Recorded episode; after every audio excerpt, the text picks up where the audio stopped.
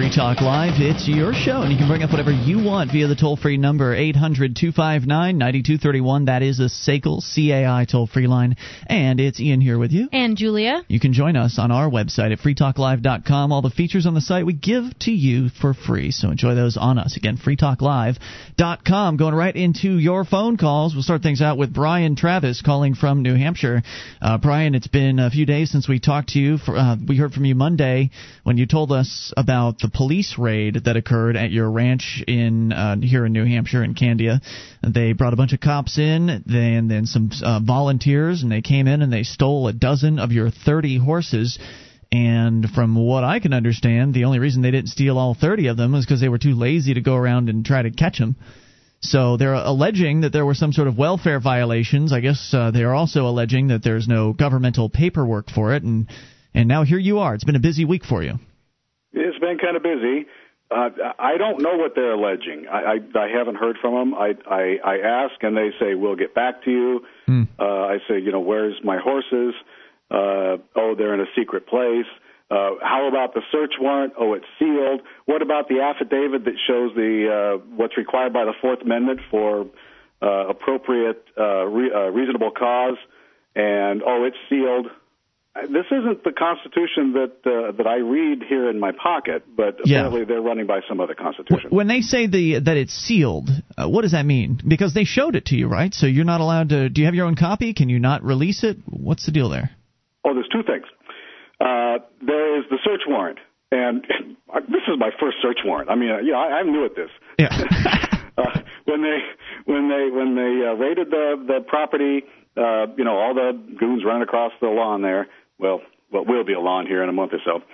Uh, they knock on the door and they hand me the search warrant. And thankfully, they didn't bust the door down. But you know, it's nice I, I know the I know all these cops because you know, I, I, I tend to attract cops. I think. anyway, um, the search warrant says, uh, "See attached." Oh, I have it right here. Look at this search warrant. Blah blah blah blah blah blah.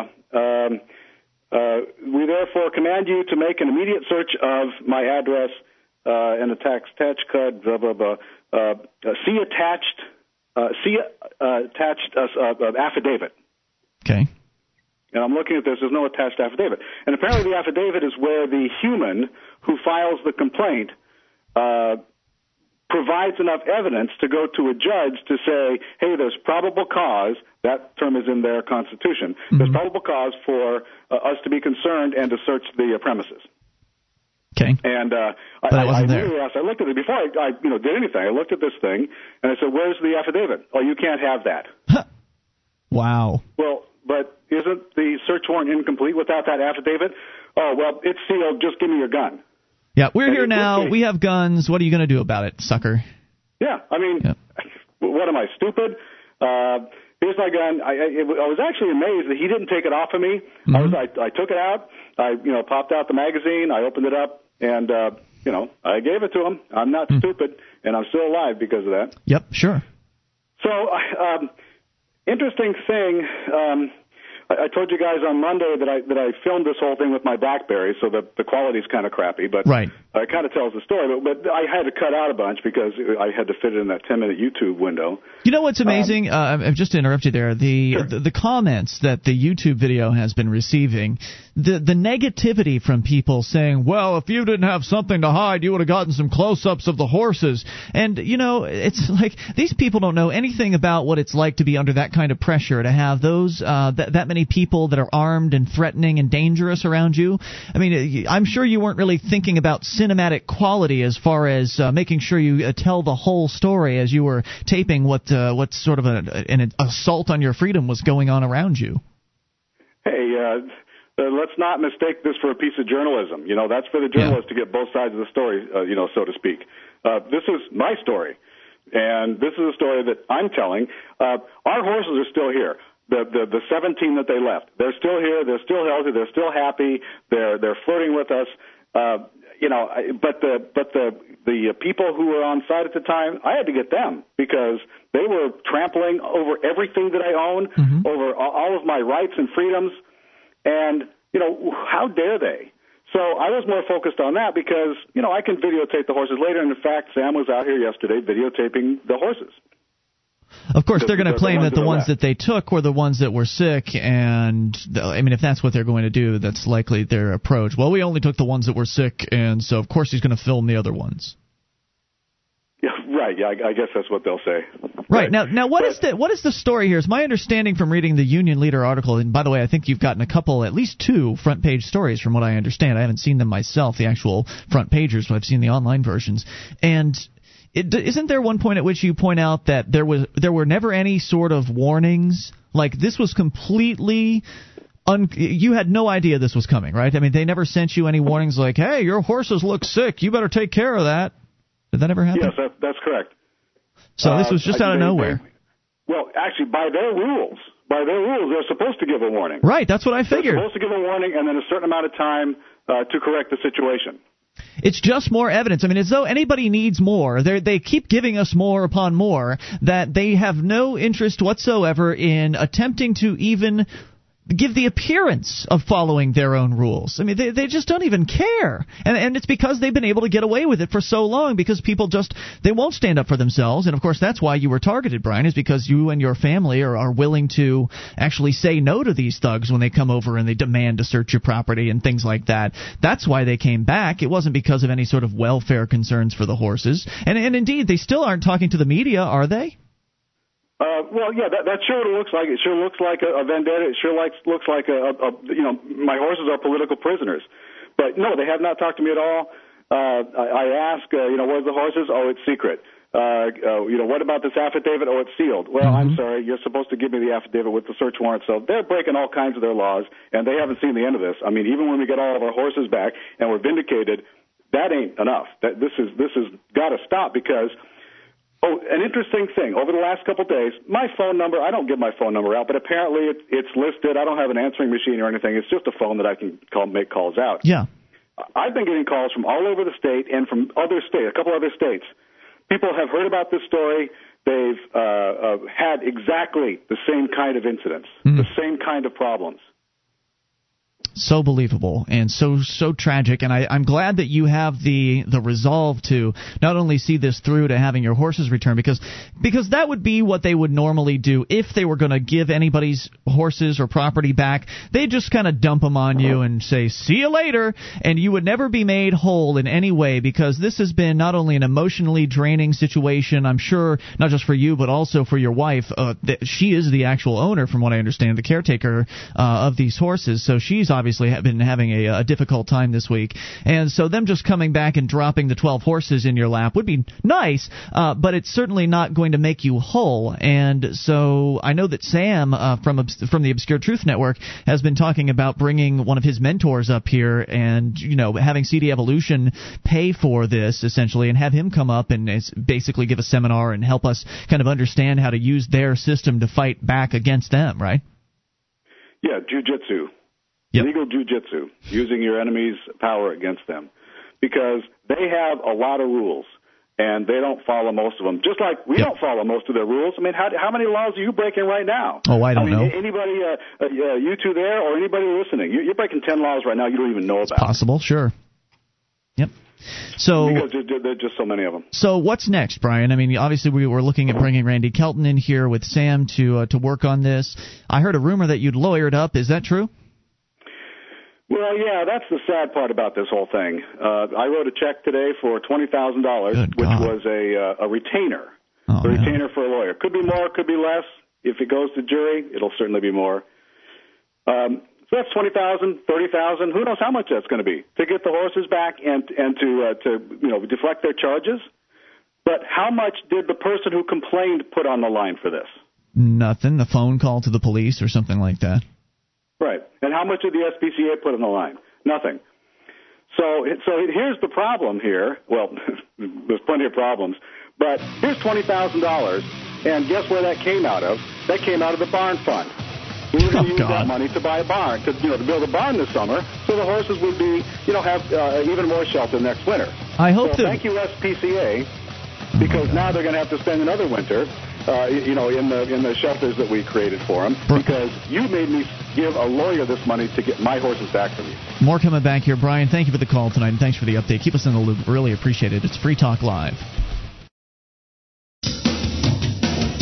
This is Free Talk Live. You can bring up whatever you want via the toll free number at 800 259 9231. That's the SACL CAI toll free line. It's Ian here with you. And Julia. You can join us online at freetalklive.com. All the features are completely free, so enjoy those on us. Again, freetalklive.com. Features including archives. If you've missed a moment of the show, click and download. They're right there on the front page of the website, free for you at freetalklive.com. Free Talk Live is brought to you by the Institute for Humane Studies. They offer 12 seminars this summer in locations across the country. Not only is participation free, IHS also covers meals and housing. Seminars are for those who simply are curious about libertarian philosophy to those passionate about liberty. Even those who want career advice, networking opportunities, as well as lectures relevant to each career path. Go to libertarianseminars.com and get registered today. Deadline to register is March 31st. That's libertarianseminars.com. So, uh, just a few more thoughts on the Brian Travis situation. Again, his home raided earlier this week. Horses stolen. Not all the horses, but some of the horses stolen. And the government guys are completely not even even trying to follow their own rules. I have to say, it's probably the saddest thing I've ever seen happen in New Hampshire. It's absolutely tragic. It's very. It was really a sad video that Brian put up on YouTube. It kind of bummed my morning out a little bit when well, I saw it. You know, this is the reality that we're living in. I mean, we live in a place where these men with guns and women with guns, calling themselves the government, can walk into someone's property and just put their hands on whatever it is that they want to put their hands on and walk away with it. And there's not anything that any of us can do about it. I mean, as Brian pointed out, if he had pulled a gun and shot at these people who are essentially stealing from him, openly walking in front of him and stealing his property, if he were to have uh, done anything violent, he'd be a dead man right now, and his family would be out a husband and a father. And where would we be? No, I mean, then the then the news stories would no in no way be sympathetic uh, to Brian and his family. Which, by the way, my reading so far of the Union Leader articles has been relatively positive toward Brian, and it may have something to do with the fact that the government isn't really saying anything. And really, what are they going to say? I mean, Brian has people that are on his side that are saying, look, these horses were in fine shape. Everything was fine with these horses. And obviously, you've got the government not even following its own process, not even sending any kind of warning, just out of nowhere showing up one morning and coming and taking people's horses from them. So we live in a world where people, these government people can get away with that, and a lot of people will look at it and say, you know, some of them will shake their head and they'll feel glad that they weren't the victims some of them will look at it and they'll feel like Brian was the criminal here, that there was something going on, that if the government was going to come and take someone's horses, they must have a good reason for it, right? That's kind of the attitude that some of the comments have. Well, what gets me is if it had anything to do with the welfare of the horses, why would they only take 12? Why wouldn't they take all of them, no matter how hard it was to collect the horses, if it's really about the horses and their welfare? Why only take 12? Because they're lazy. Because the the other horses, the other 17 or 18 horses, were just kind of out and about. And so, in order to take those horses, the bureaucrats and the volunteers would have had to actually go after them and rustle them over into the trailers. So, isn't it possible that sick horses could be out and about too? They could be in different places. And if these, if they were really concerned for those other horses, why didn't they even go and take a look at them? It's because it is, as Brian suggests, a vendetta against him. And you know, it's so sad that uh, that the, there's been a lawyer brought into this situation. I know that if uh, Sam had his way, we'd bring uh, Randy Kelton in and try to solve this without bringing in an attorney. But I can understand why people have a uh, natural response to go and do that. I just hope that the attorney doesn't take them for a ride. Considering attorneys are sworn, they they have sworn oaths of allegiance to the state first and foremost. I know there are some good attorneys out there that are liberty oriented people. I know that's the case. But the reality is they can't challenge the system itself. They can't go after the the judges. They can't go after you know the uh, the, the the police. They can't bring charges against these people. There's only a very certain per, uh, small parameter that these lawyers are allowed to work in. If you're not a lawyer, then you don't have those allegiances. You you haven't sworn an oath to anything, and so you can you can approach this situation in a bit of a different fashion.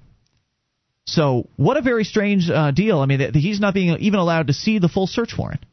Yet yeah, they stole and the horses. they're not going to tell him where they took the horses. They're in a secret location. Are they in that mm-hmm. guy's barn? I mean, they're in. I think they're probably in a couple different loca- at least two different locations two different horse shelter kind of places.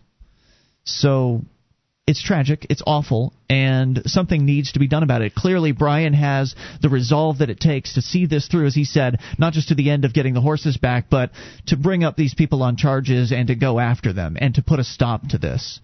Because it's time that people stop taking it. It's time that people stopped being so obedient and putting up with whatever garbage the government people want to throw at them. And so if you want to help this situation out, you can go over to nhfree.com, check out the forum there. There's a lengthy thread about, I think it's in the general discussion forum. There's a lengthy thread. It's got Brian Travis in the, the title of the thread. There's some phone numbers in there. You can contact the, the veterinarian, the volunteer vet that was there uh, allegedly examining these horses. That gets me the uh, veterinarian that they paid to come and look at the horses, right? So they gave that guy money, and then a month later he shows up at their house and takes their help helps That's take right. their horses. That's really great business practice. So uh, you, there's his phone number. There's the police department's phone number, the Candia Police Department. There's also the phone number of the SPCA, which is the sort of quasi-governmental private agency that was involved here that really kind of made the gears turn on this. And you can call all those people and let them know how you feel about them and uh, what they've done. Because normally when they victimize people, there's no outpouring of support. And that's what's different this time around. Because as Brian was saying, he's been getting phone calls from people all over the place. People who are saying, look, this happened to me too. This is not an unusual occurrence. It just, this time it happened to happen to Brian Travis, who happens to be a Free State Project member, who happens to have a whole bunch of people who are activists that are surrounding him that are more than willing to do everything they can to help this situation out. How many times has that happened before? Probably never. Right. Normally, you're, the cops are going to come in. They're going to victimize a family. The family's going to, if they have the money, and Brian happens to have a decent, uh, from what I understand, a livable amount of money. So he was able to put down that uh, that retainer for that attorney. The average person's not going to be able to just pull out twenty thousand dollars and plunk that down for an attorney. And they certainly don't know Sam uh, Sam from the Obscure Truth Network to uh, to try to approach things in a different direction. So what would you do if you were just the average horse owner who had your horse stolen from you? You'd probably beg. You'd probably show up at whatever hearings and beg and plead and and hope that they showed you some sort of mercy. And then that would be it. You know, if you're lucky, your family will come out and sit with you at the hearing, and that's it. That's the end of the story. It never gets reported. It doesn't get talked about. It, nobody rallies behind you, and it's that's what has changed. That's what's different this time. That's why it's great to be here in New Hampshire, surrounded by more liberty activists than you can possibly count, with more liberty activists than you can even imagine. I mean, we know what the numbers are. We know that there are over 600 free staters here. We know that there are a lot more New Hampshire natives that also love freedom. But it's just those are just numbers. It's when you actually see them around you, when they've gathered together in order to get active and do something and help out one of their, their fellow man. Unfortunately, at this point, we're only to the point where free staters can really kind of only ho- help out people that are close to them. Eventually, we'll have enough people to go out to courtrooms every single week. We'll have enough people to do fully informed jury association outreach every single month and everywhere across the state. Eventually, all of these things will be possible, but it's going to be more possible with you if you get here sooner. 800 259 9231. You can learn more about the Free State Project at freestateproject.org. More coming up. You can bring up whatever you want. It's Free Talk Live.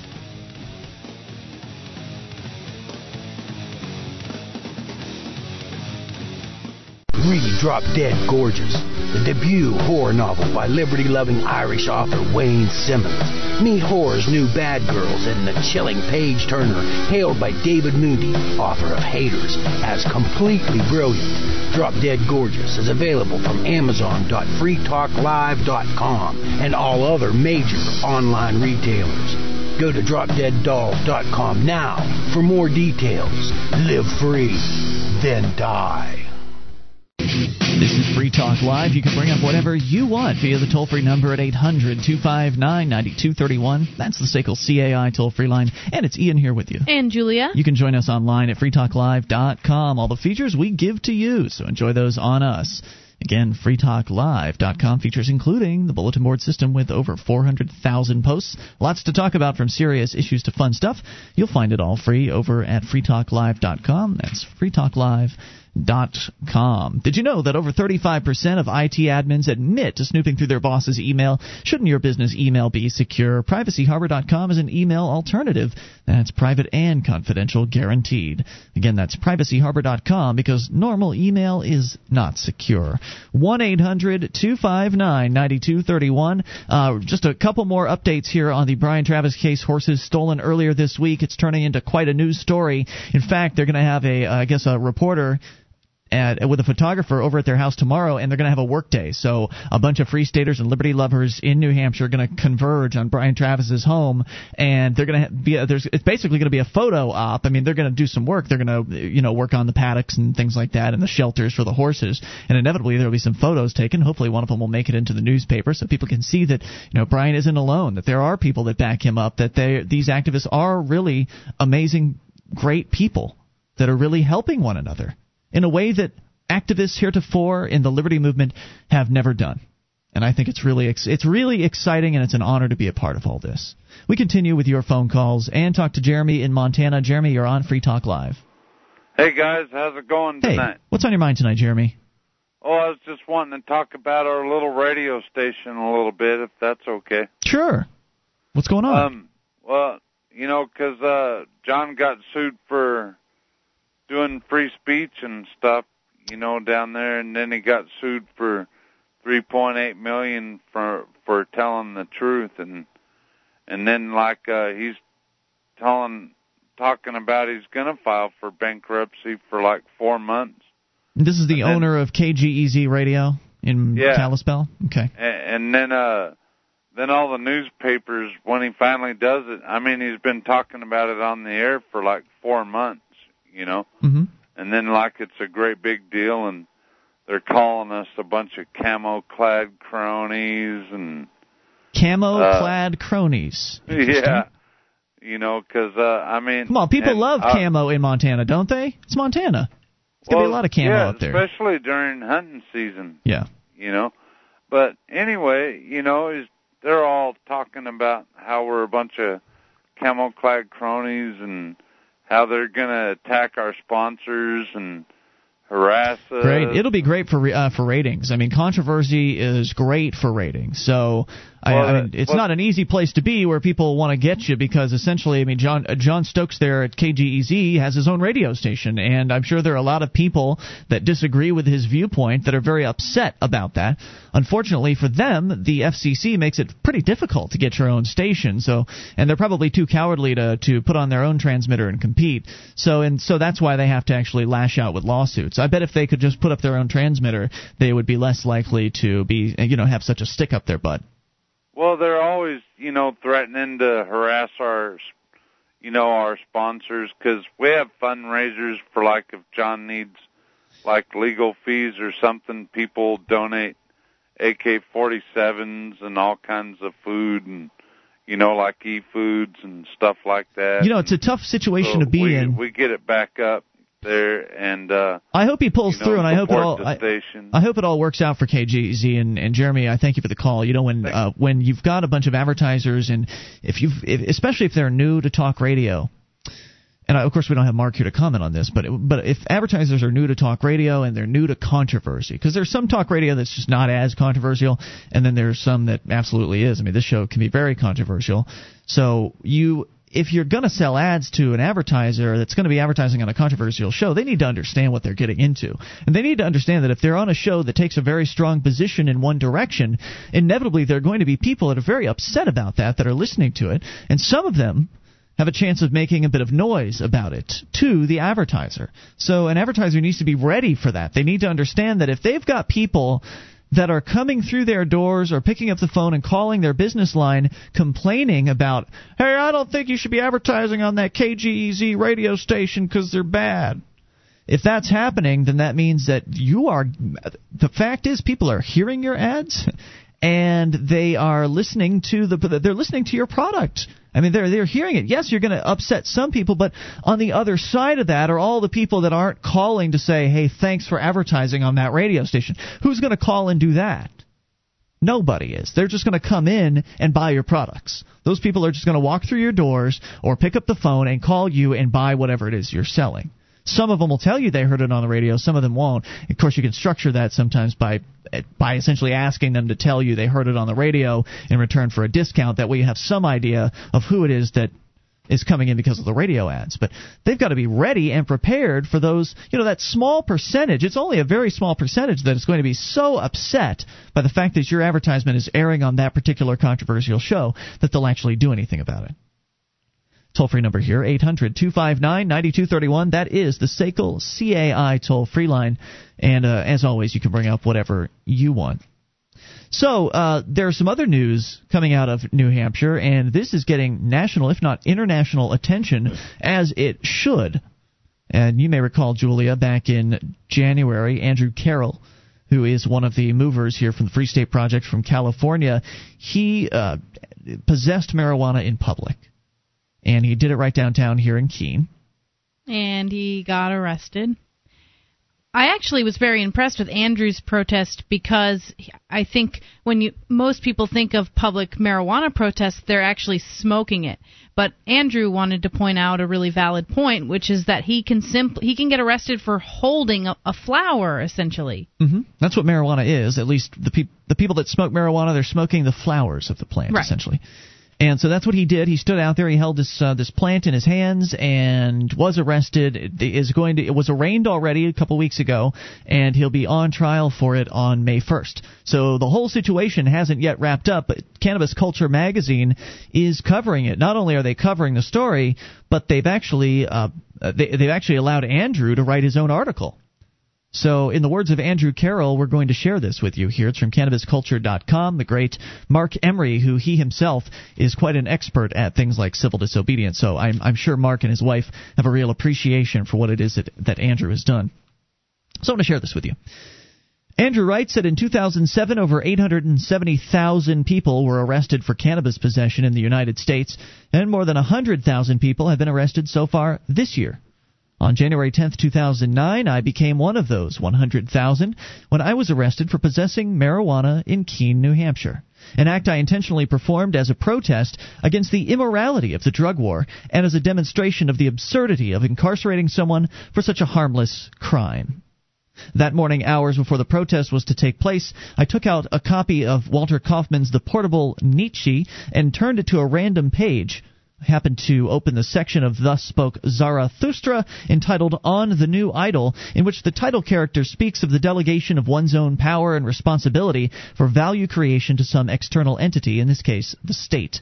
The new idol, or the state, is seen by her idolaters as the power which grants them rights, as the authority which grants permission to act, as this almost omniscient, omnipotent entity which can solve their problems. There are a lot of people like that around here. Yes. A lot of people like that all across the country, and really the only reason they could believe any of that to be true about the state is if they just weren't paying much attention. You know, if you're just not watching what the state does, then I could see how you could be confused and think they're actually doing something helpful. If all you've ever heard them say is, oh, we're going to help the poor, well, you might believe it, right? But if you actually look into it and you find out that, in point of fact, the things that the state does go more do more to actually hurt the poor or hurt the people that they're intending to help. So I think a lot of the people that believe that the state is omnipotent and that the state is wonderful, they don't they just don't know what they're talking about. They probably haven't really thought about it very deeply no. at all. Who and and most people don't. You know, most people are busy with their own lives. They're busy thinking about their families and their friends and their job, their career, retirement, things like that. And that's all fine. The reality is they're out there stealing money from you and oppressing people, and eventually the oppression and the theft comes over to, to you in a big way, as it did to Brian Travis earlier this week with the uh, the horse situation. We'll continue with Andrew's thoughts here about the drug war. He says it's time to embrace your freedom and make a stand, and I completely agree. It's Free Talk Live. This is Free Talk Live, your show. Bring up anything toll free. 800 259 9231. That is the SACL CAI toll free line. It's Ian here with you. And Julia. You can join us online at freetalklive.com. The features are free. And if you like the show and you want to help support Free Talk Live, you can become a Free Talk Live amplifier for as little as three bucks a month. We take that money in and reinvest it into the show, getting on more radio stations across the country, around the world, bringing more internet listeners on board, and helping expose new people to the ideas of freedom. Head over to amp.freetalklive.com and you get access to perks like the amp only call in lines, chat room, forum, and more. That's amp.freetalklive.com. So we're sharing an article from Cannabis Culture written by uh, somebody who is an activist up here in the Keene, New Hampshire area. His name is Andrew Carroll. You know, if you've listened to the show for the past few months, that we've had him on as a, as a guest after he was arrested for courageously possessing marijuana in public. He'd announced it in advance, he did it, and he's now writing about it for Cannabis Culture magazine. He says rather than fight to protect the self determination that's innate to them as human beings, they seek to deny it through the externalization of their power, their rights, their freedom, and their humanity to the state. For those of you who live day to day wishing only to ingest cannabis without having to concern yourselves with the mindless hobbies of the state, you know exactly what I mean. The state is not your idol. You don't worship the state or derive your moral values from it. Instead, you see it as rightfully and rightfully so as the ever intrusive, ever, ever meddlesome entity that it is. Your instinct is to react against the state and know it intuitively to be wrong. And like the strong people you are, you embrace that instinct and continue living your own life in the manner you see fit, despite the state's campaign against you. You struggle on even as the state destroys so many of you each year, locking you in prisons and treating you like criminals you still struggle on.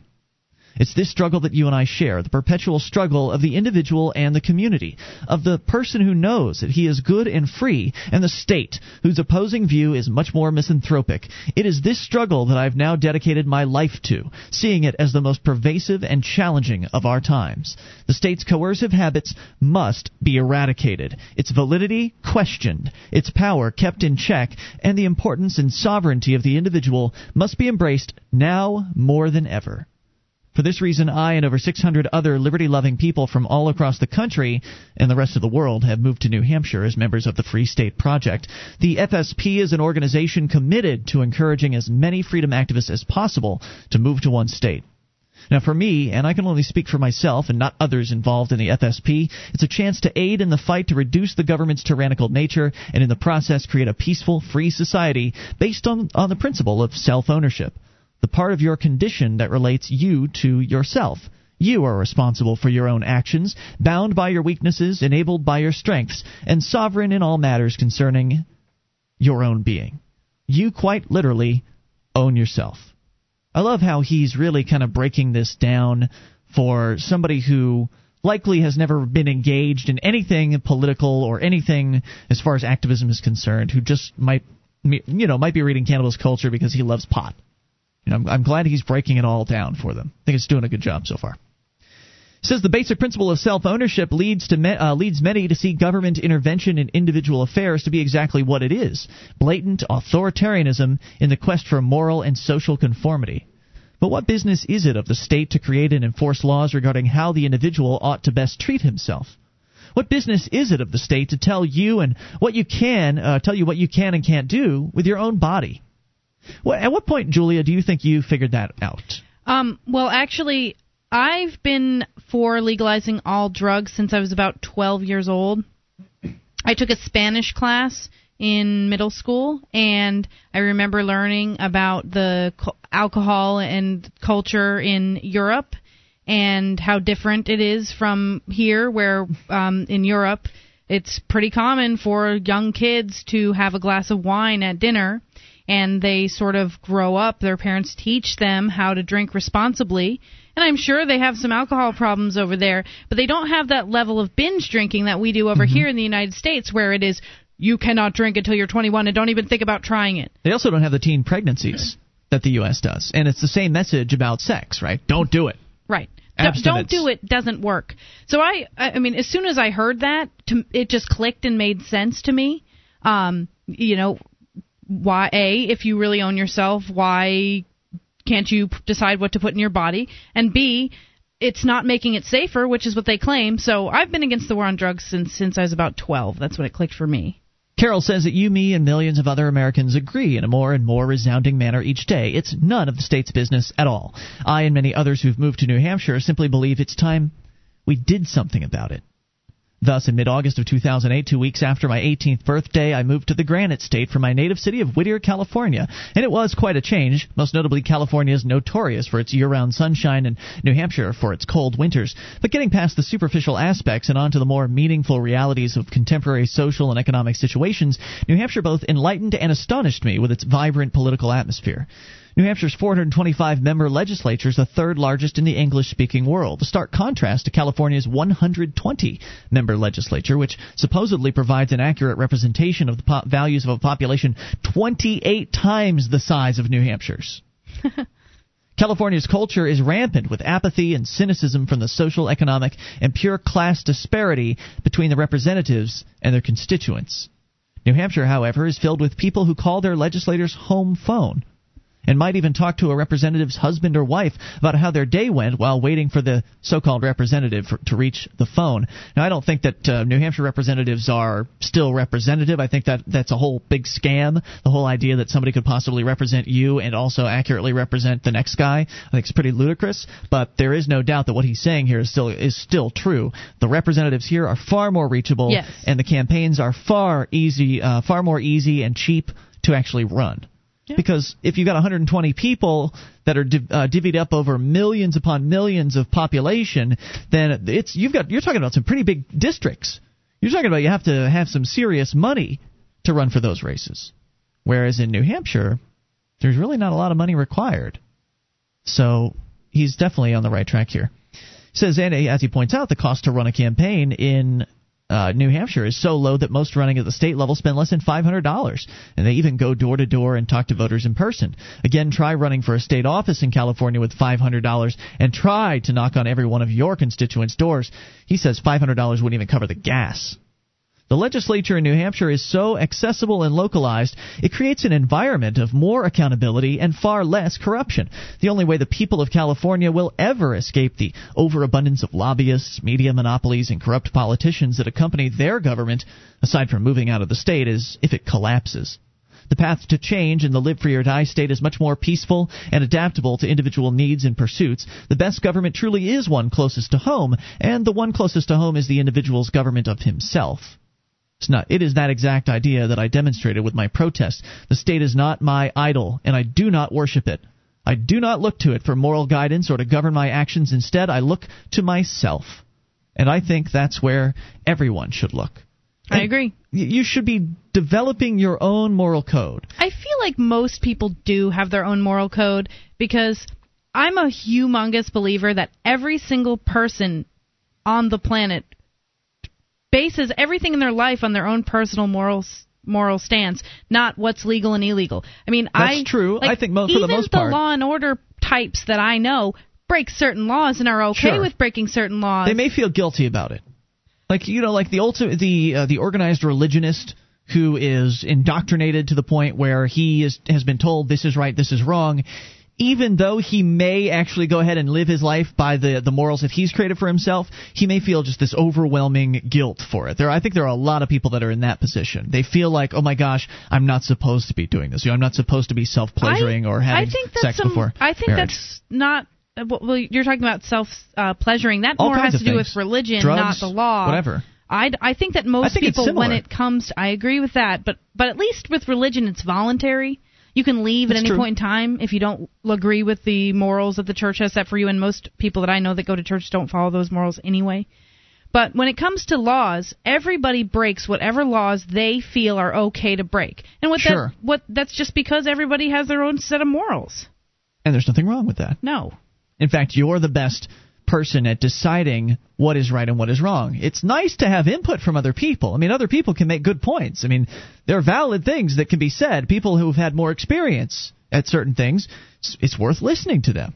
You know, don't kill people, don't steal things. I mean, these are some basics that it doesn't hurt to tell people that. Mean, they may figure it out on their own eventually, but it's okay to let them know in advance. But the problem is the sort of the doctrinaire way that the state is and organized religion is, where it's just all laid down. This is right, this is wrong, and you either obey eh, or go to hell, or you obey or go to jail. And either way, uh, people are afraid to disobey. Now they disobey secretly. They'll disobey silently. They'll do it behind closed doors but they're afraid to do anything more than that. I think Mr. Carroll, Andrew Carroll, is going to encourage a little bit of that here in a moment. We'll uh, continue with his story and take your calls about whatever you want. As hour number two comes up, 800 259 9231. Plus, if you want to chip in for Brian Travis and his wife's horses, their horse uh, horses stolen by the government, head over to cwf.chipin.com. There's a fund that's been set up there. cwf.chipin.com. Hour two's coming up. This is Free Talk Live. With your help, we can spread the message of liberty around the world. Consider becoming a Free Talk Live amplifier for just $3 a month now at amp.freetalklive.com. If you can't afford it, keep enjoying us for free. If you can spare the three, visit amp.freetalklive.com.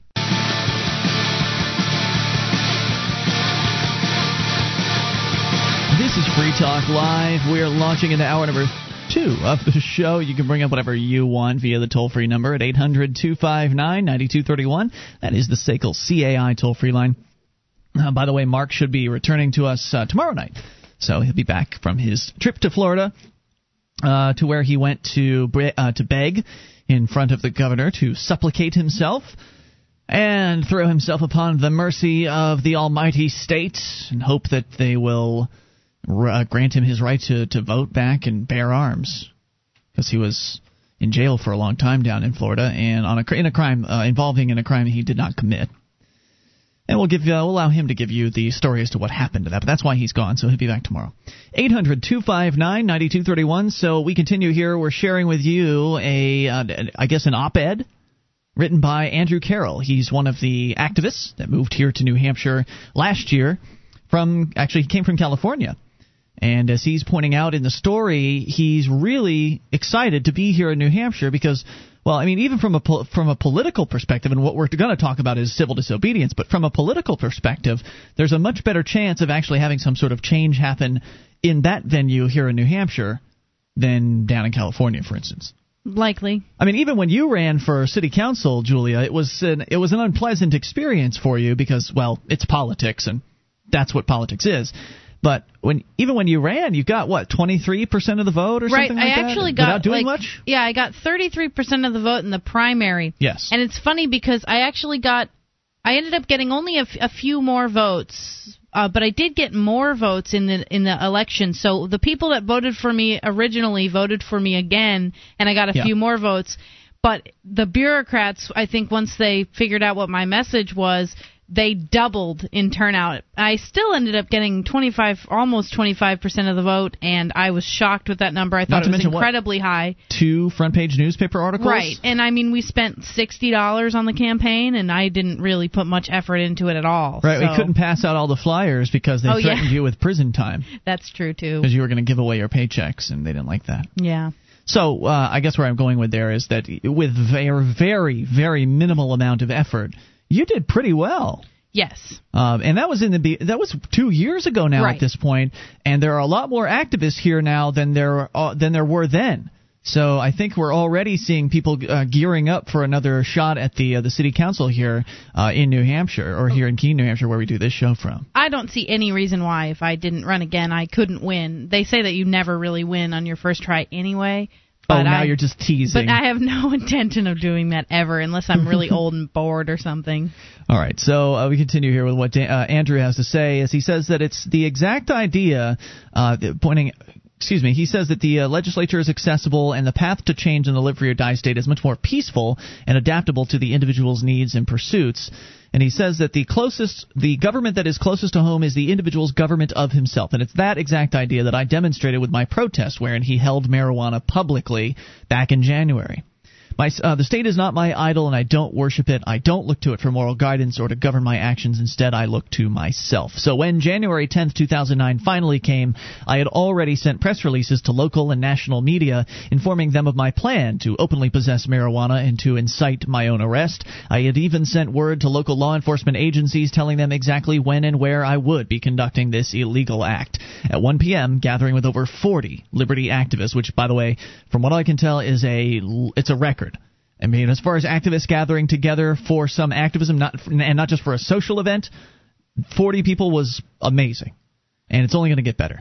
He says, I waited in public for the cops to arrive after holding the marijuana in my hand for almost half an hour, displaying it openly without guilt or fear. Members of the Keene Police Department finally came to arrest me with a dozen video cameras glued to their every move. Is that marijuana? One of them asked. It sure is, I replied. Thus, one of them lifted it from my open palm, put me in handcuffs, and walked me away. Video of the rest, as well as the entirety of the protest, hit YouTube later that day and was actually streamed live as well. As I later watched myself get arrested, the whole scene seemed quite surreal, and I even chuckled at the raw silliness of them treating me like a criminal. Combined with the irony of the fact that I don't even smoke pot. Any drug test conducted on me would have turned out negative.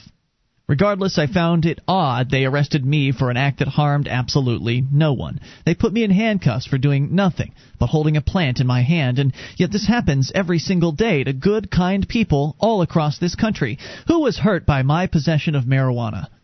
Who had their property damaged? Who had their rights violated? No one. No one, that is, except me. I was kidnapped.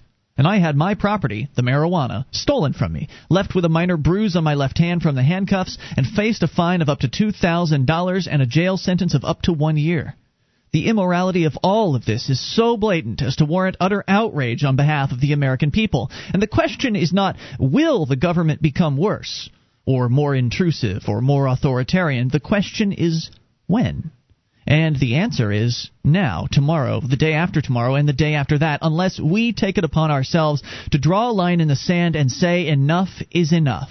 That is the reason I moved to New Hampshire, and that's the reason I'm dedicating my life to the cause of liberty. That's the reason I protested the drug war and had myself arrested to demonstrate the absurdity and inhumanity of it all. I'm the ruler of myself, not the government. I'm the king of my own castle, not the government. And it's about damn time someone told the government exactly that. Over at CannabisCulture.com, Andrew Carroll, who is one of the uh, the Keeniacs, he is one of the people that lives here in the Keene area, and uh, we're absolutely glad to have him here because it's people with that level of courage people that are willing to actually put something on the line, people willing to take a risk and Andrew is taking a risk, as he points out. They could throw him in a jail cell for up to a year because of this. I don't think they will. I don't think they will either, especially since they downgraded the charge immediately to a Class B misdemeanor, which means it's only a finable offense. Now, of course, Andrew's not going to pay the fine. And if he doesn't pay the fine, then they could throw him in a jail cell for fifty dollars a day. That's what they'll credit you toward any sort of fine that you have is fifty dollars a day. So so if you go to jail instead of paying the fine, the monetary uh, situation that occurs there is not only is are they crediting you fifty dollars a day toward the How fine, nice. but they're also paying to keep you there. So whereas if you'd paid the fine, the state would you know they'd be ahead in the game. But if you go to jail, you're actually just sucking off of their system. Now, of course, some people would say, "Well, hey, you guys are small, small government. You shouldn't be sucking off the system." Well, stop putting people in jail. That's all you have to do. In fact, if you stop putting people in jail, the government would get smaller because, well, you wouldn't need all that jail space for potheads, people that smoke marijuana or do other drugs. I mean, you've got somebody that you work with who's sitting in a jail cell right now. Yep. And I think I'm the only person at work that genuinely believes that he doesn't belong there. Really? I really believe Uh, so. the rest of them have the attitude that, well, even if he, uh, even if I also smoke marijuana, because I know that you li- you work at a restaurant and uh, a lot of people in the restaurant industry do such things. Well, yeah. well, it I- wasn't marijuana. It was it was MDMA that he got caught with. Um, Oh, so you think they'd cut him a break if it was marijuana? Do they believe that MDMA is worse? Um, I think that a lot of people, even if they don't realize it, have that mentality. People seem to be a little more tolerant of marijuana, and it's just around just- more, I guess. Yeah, but the overall, I mean, everyone is well. He deserves it. Maybe he'll learn a lesson. Blah blah blah. And all I see is that he'll probably now. ri- At least run the risk of just being in and out of jail, you know, living his whole life. Because when he gets off, he's going to be on parole, Probation, yeah. or probation, whatever it's called. And if he violates probation, which is not hard to do, it, it can Back in. include, le- you know, leaving the county, which that it's not very far to go. Um, he'll, you know, he'll probably get back in. I have so many friends like that, old friends that went in jail when they were young, got out on probation, violated probation, went back in, and Mhm. you know they're 24 years old and they've spent most of their adult life That's in sad. jail, and it's really sad. You know, the system loves those people. They love the, the, the fact that people keep coming in. Right. Because that means money for them. Mo- I think most people don't realize that the prison systems operate like a business. They want people to come in. Well, it's sort of like a business. It's business. It's not in, fair business. Right. It's not a it's not a business in that everybody is necessarily demanding that particular product or No. service, but but it is something to where if they, They get more warm bodies, customers. right? If they get more warm bodies in their cells, they get more money. I mean, that's the reality of this of that deal. Eight hundred two five nine ninety two thirty one. And but what would happen if we had enough people that had gotten together and all did what Andrew did? What if there were twenty five people that did that? What if there were fifty people that did that? I can tell you they'd have to be setting up cots in the gym at the at the jail in order to handle that many people. They can't handle that many people. So the system is just so fragile. It's Free Talk Live. More coming up.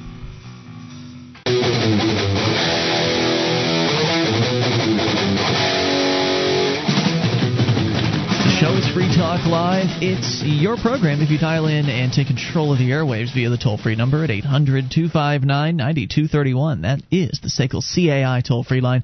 It's 1 800 259 9231. It's Ian here with you. And Julia? Join us online at freetalklive.com. Features on the site we give to you. So enjoy those, including live streams. Got a broadband version of the show and a dial up version, all free for you, including the webcam. Enjoy it all at listen.freetalklive.com. That's listen.freetalklive.com. We continue with your phone calls about whatever you want. Dan is on the line in Pennsylvania on the amp line. Hello, Dan. Hey, Ian. Uh, Mark's not there tonight? Mark is in Florida. No, because I was calling to disagree with Mark. I always call to disagree with Mark. I can play. I can play Mark. okay. I'll, I'll do my best. Well, uh, actually, somebody asked me the question that Mark has a tendency to ask you about how if the free market ended up in more people being poor, starving, sick, and murdered than the government scenario, then would you still support it? And uh, I, I just thought I, I had to offer my own answer for that. Okay, Um, great. Okay, first of all, the free market is defined as the sum of all voluntary human interaction. That's been how it's been defined by, you know, people who've been describing it for the last 200 years, including Ludwig von Mises. Now, given that, you know, when you realize that that includes all of man's problem-solving abilities, the free market becomes the ultimate problem-solving force. Sure. So it seems axiomatic to me that the free market is the best way to solve things. So if if you were to ask me, would you still support the free market if the free market, you know, caused more bad than good? That's like asking me, would I support the free market in a world where two plus two equals five? I cannot answer that question. It hmm. does not make any sense.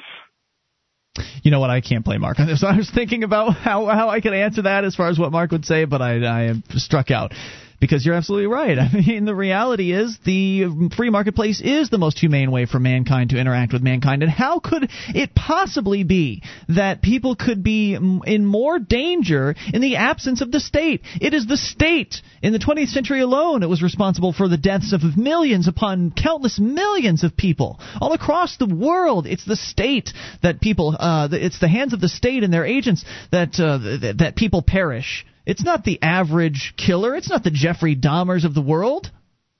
What's the, I mean, the, the, the, the biggest, most uh, the, the the private killer with the largest amount of kills is doesn't even come close to a, a, an army somewhere. It doesn't even come close to the state's depredations in their prisons and the, some of the terrible things that they do.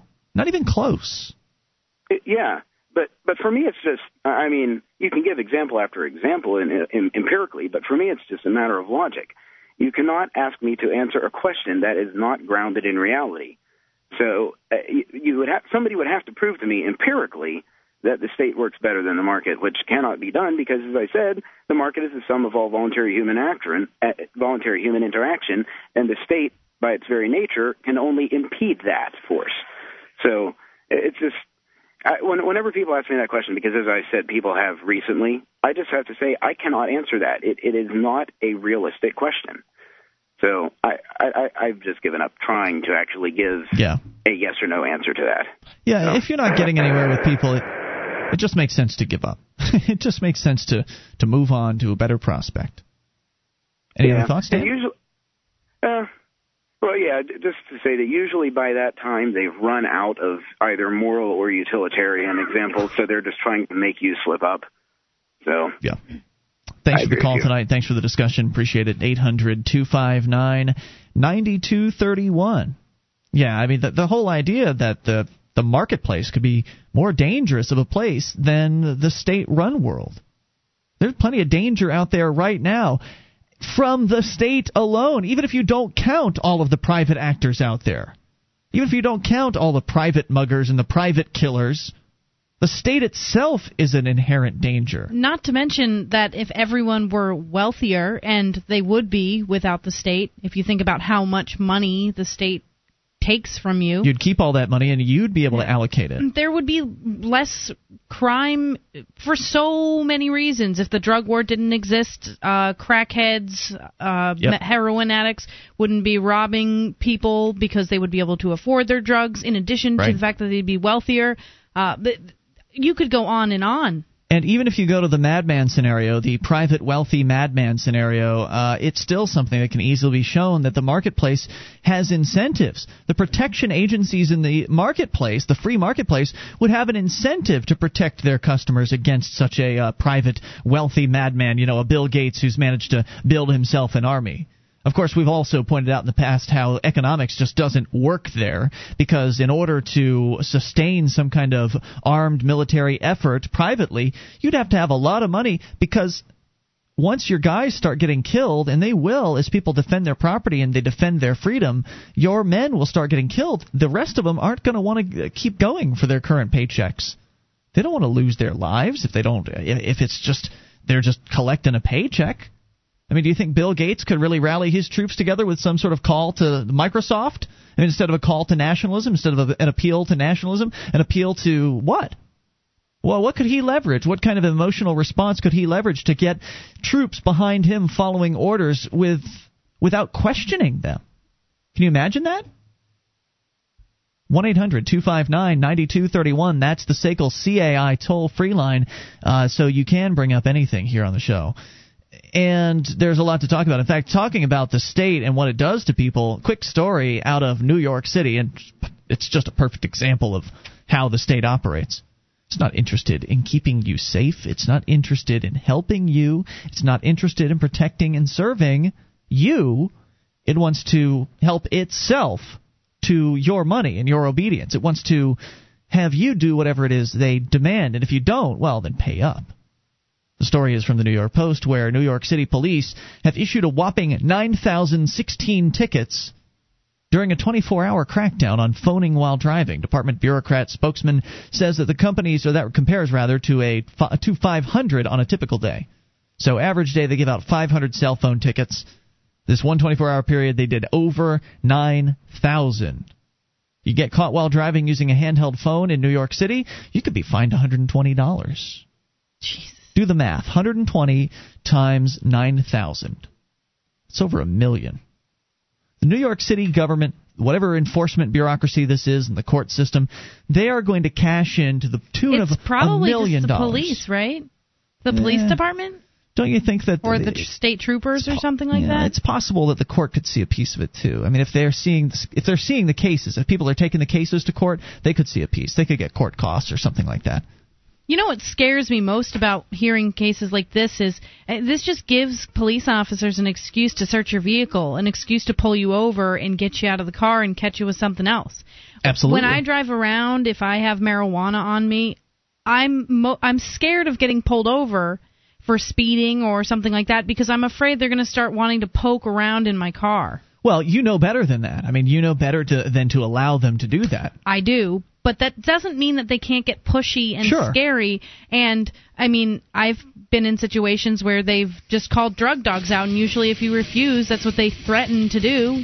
And so it really puts you in a hard spot. I mean, what do you do? Do you you admit that you have it? Do you try to hide it and let them search the car? Do you refuse and hope they don't bring out the dogs? It's nice that we don't have any drug dogs here in Keene. That is nice. 800 259 9231. That is the SACL CAI toll free line. You can bring up whatever you want. Just refuse the search. If they catch something, well, you know, you're going to have to try to get it thrown out, but there's no point in allowing them to search. It's Free Talk Live.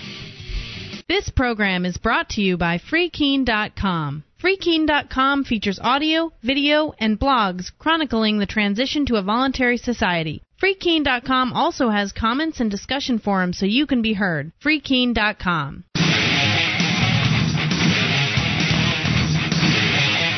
This is Free Talk Live. You bring up anything. If you dial toll free 800 259 9231, that is the SACL CAI toll free line. Coming up, Julia is going to tell us about a, a new evil drug that's hitting the streets. Uh, we'll get to that. 800 259 9231. You can join us online at freetalklive.com. Features, they're free, including the updates. Get signed up. We'll keep you in the loop whenever there's something you need to know about Free Talk Live. Just go to updates.freetalklive.com. Get on the list for free. That's updates.freetalklive.com. SACL CAI has a full orbed approach to account recovery. It's really three companies in one. They do collections, early out billing, and they purchase charged off receivables. SACL knows the way they treat your customer reflects on you. Their staff is respectful, they record every call, and they have the best equipment money can buy, so your business is handled as efficiently as possible. See their banner at freetalklive.com. That's SACL CAI. To your phone calls, we'll talk to Nicholas in Alaska. Nicholas, you're on Free Talk Live with Ian and Julia. Hey, Ian. Hey, what's on your mind tonight? Well, you mentioned uh, that uh, it's pretty illogical to assume that uh, in the free market, a company or, um, uh, more importantly, a brand could rally people behind them to uh, essentially initiate force on others. Correct? I would say so. Yes. Well, what about on uh, the more expensive brands, say Coach bags or something, where there's an incredibly large markup on the items in question? Do you suppose that people would be willing to take up arms, at least locally, if it meant, say, a considerable discount on their products. I don't know, Julia. I mean, you've uh, you've hung out with some of the girls that were were into a Coach bags. Yeah, I don't think like they that. would be willing to take up arms for anything. They've got better things to do, like makeup. Exactly, Yeah. and hair, shopping. Right. right. Yeah. Come on. Really? Well, I'm just uh, saying. I mean, if they're willing to pay that much in monetary value for, uh, They're probably not paying it for it with their own money. Yeah. Plus, if you're talking about something that violence is involved in, I mean, you, you think somebody's going to go out and put their life at risk so they can get 50% off a purse? it would be a funny thought. Let me tell you. Yeah. Doesn't seem very likely. Any other thoughts tonight? Um, going back to a few days back, uh, I asked uh, whether or not um, the free market, well, not the free market, the food supply would be disrupted, and you said, yeah, it would be. So I, I did? wondering. Yeah. What do you mean? And Under what context? Well, basically, um, since uh, the chances are inflation or hyperinflation is going to be taking effect uh, at some point, don't know when, uh, that uh, food supply as well as a lot of other things will be affected.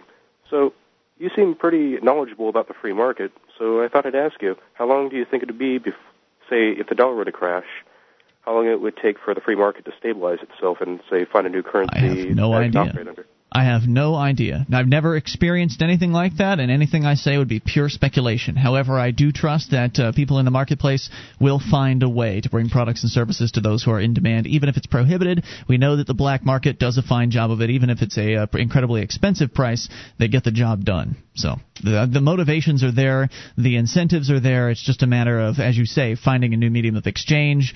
And how quickly that could happen, I have no idea. Which is a good reason why you want to have things like alcohol or cigarettes or something that you could possibly trade, gold, silver, something you could trade for other things, other th- something that others, a lot of other people would, would find valuable. Do I predict something like that? I wouldn't say necessarily. I've I've got some real trust that the marketplace is going to stay afloat as as much as best it possibly can, despite what the government does to it. I'm sure that the marketplace will stay afloat. It's just I'm thinking about the value of the dollar itself. I mean, as a means of exchange, it'll probably become out of phase. I was just wondering, uh, since merchants are used to trading in that, at least locally, I was just thinking it might take a while for them to um, find a new medium of exchange. Yeah, I agree with you. I think that's why it's imperative for the those of us who believe in voluntary alternatives, who believe in uh, in financial uh, private currency, to come up with that. I mean, obviously we've got the Liberty Dollar out there, and they're doing a pretty good job, but they could use some competition. And so I think that if somebody were to enter the marketplace and have enough capital to do uh, to to deal with some kind of a business at that level, then I think it would be much in demand by people, particularly here in New Hampshire, because there are a lot of liberty-oriented folks here. Uh, but it's not happening yet. When will it happen? I don't know. Will it happen before the hyperinflation that you've predicted? I don't know. Hopefully it won't. You know, hopefully we won't get to hyperinflation for a long time. I mean, they, they've they've stretched it out for a while, and they may be able to stretch it out for a few a few years longer. I hope so, but Because it would be ideal to have something alternative in place already, so that if hyper, hyperinflation or or just more inflation began to occur to where it was really hitting people in the pocketbook, you could sell a new alternative to them pretty easily at that point. So the Liberty dollar bounced back from the raid. Did they bounce back? They're still uh, they're still out there. They're still doing business. I don't know at, at what level. I'm not sure if they're doing the same level of business or if they're doing more. I know that Bernard von Nothaus was recently supposed to be on the Glenn Beck program on television. I didn't get to see the archive, so I don't know if the the interview actually went through. I have no reason to believe it didn't, however. And so, you know, they're getting some attention that they've never gotten before, which is uh, it's a great sign. I mean, as I said, Liberty Dollar isn't a perfect alternative currency, but damn, it's something. Yep, step in the right direction. Thanks for the Thank call you. tonight. I appreciate the discussion. 800 259 9231. I mean, Julia, you run a business where you're dealing with people paying in, in cash and other you know, credit cards and things like that. It really wouldn't be easy to bring another currency into that play. No, um, but I don't think that that's a, a point against the free market because the problem is caused by government. So I, I don't know if that's necessarily where he was coming from, but I think a lot of people would say things like that. Well, look, what if the dollar crashes? What's going to happen? The free market's not going to be able to fix it fast enough. But it was a problem caused by the government. So You were telling me earlier today uh, that uh, the New Hampshire state government has raised the minimum wage, and you were discussing how that's affecting business because one of the obvious things that happens is if you're dealing with a, a business and you're in the restaurant field, a lot of people don't make a whole lot of money in that particular industry at the at the low levels. Right. We have entry level jobs and we hire we give 16-year-olds opportunities to start working and now we have to pay them like 750 an hour. And the, the the insult, one of the worst parts about that is that you may have some employees that had been getting seven and seven and change per hour that had worked there for a little while. You know, they'd worked there for a year or or so, and then all of a sudden these newbies come in the front door. They get hired in at six something, and then next month the state puts down a mandate that says, okay, now they're at seven, and so within a month's time the new guys are up to the same level as the old employees. So you Or- have to make up the the difference right. for them we have too. we had to give um a lot of people raises when the minimum wage went up because Otherwise they'd complain. Exactly. We didn't want to be unfair. And also, I mean, there's a cap at how much, you know, the entry level job people can make. And so now they come in closer to the cap and, and the purpose for the cap is to encourage people to uh, we get you know we give six raises every six months and it's to encourage people to advance in the company uh, get promoted that sort of thing before they make it to the cap and now it's like that it's so it's closer to the minimum wage. I mean, we're going to have to raise that eventually because it's Sure. as minimum wage continues to go up. There's they're going to be starting at our cap soon. And when you're looking at the store budget and you're looking at uh, the which is inevitably going to be the most expensive portion of any business's budget and that is employees. You look at the amount of money you're putting into payroll, if everybody's pay just went up, if you just gave everyone in the store a raise in order to compensate for all the newbies that got bumped up because of the minimum wage increase, your profit margin is going to go down because you're paying more out. So you you either have the choice to eat that and to Or raise the, prices, or raise prices. which is exactly what happens. Is that true? Did you guys already raise prices? Yeah, we did raise prices recently. It's only a few cents here and there, Yeah, it is, but people notice and they don't like it. Sure. And so it's kind of a hard balance because we want to continue to be a profitable company and we want to be able to offer more job opportunities and um, it really becomes difficult when that sort of thing happens. And so imagine, I mean, that was just one example of how it is that the government is artificially meddling in the process of the marketplace setting prices. See, if it weren't for them coming in and making all these mandates, then buyers and sellers would be able to agree to come to an agreement on a price for a given product or service. But the government skews all of that. And they skew it on a continuous upward trend, combining the minimum wage increases with Sales tax? Well, of course there are taxes. That's- That's that's a whole other story. It, it is, but do you know it's really obnoxious if, for example, a lot of people will come in from Vermont or Massachusetts and they're under the impression that we have no sales tax here in New Hampshire, and we don't, but we do have an eight percent prepared uh, per, uh, prepared food tax, which in, is on you know fountain soda and stuff like that, and they come in, they want this for ninety nine cents, and and they, it's Sorry. actually you know a dollar and fifteen or a dollar and nine cents. They get really upset about stuff like that. So you combine the regulations with the fact that the currency can be inflated at the pull of a lever in the Federal Reserve, and you've got a real problem for business owners. As inflation continues to go up, prices are going to go up, and that's tough to deal with. So let's get that alternative currency going. It's Free Talk Live.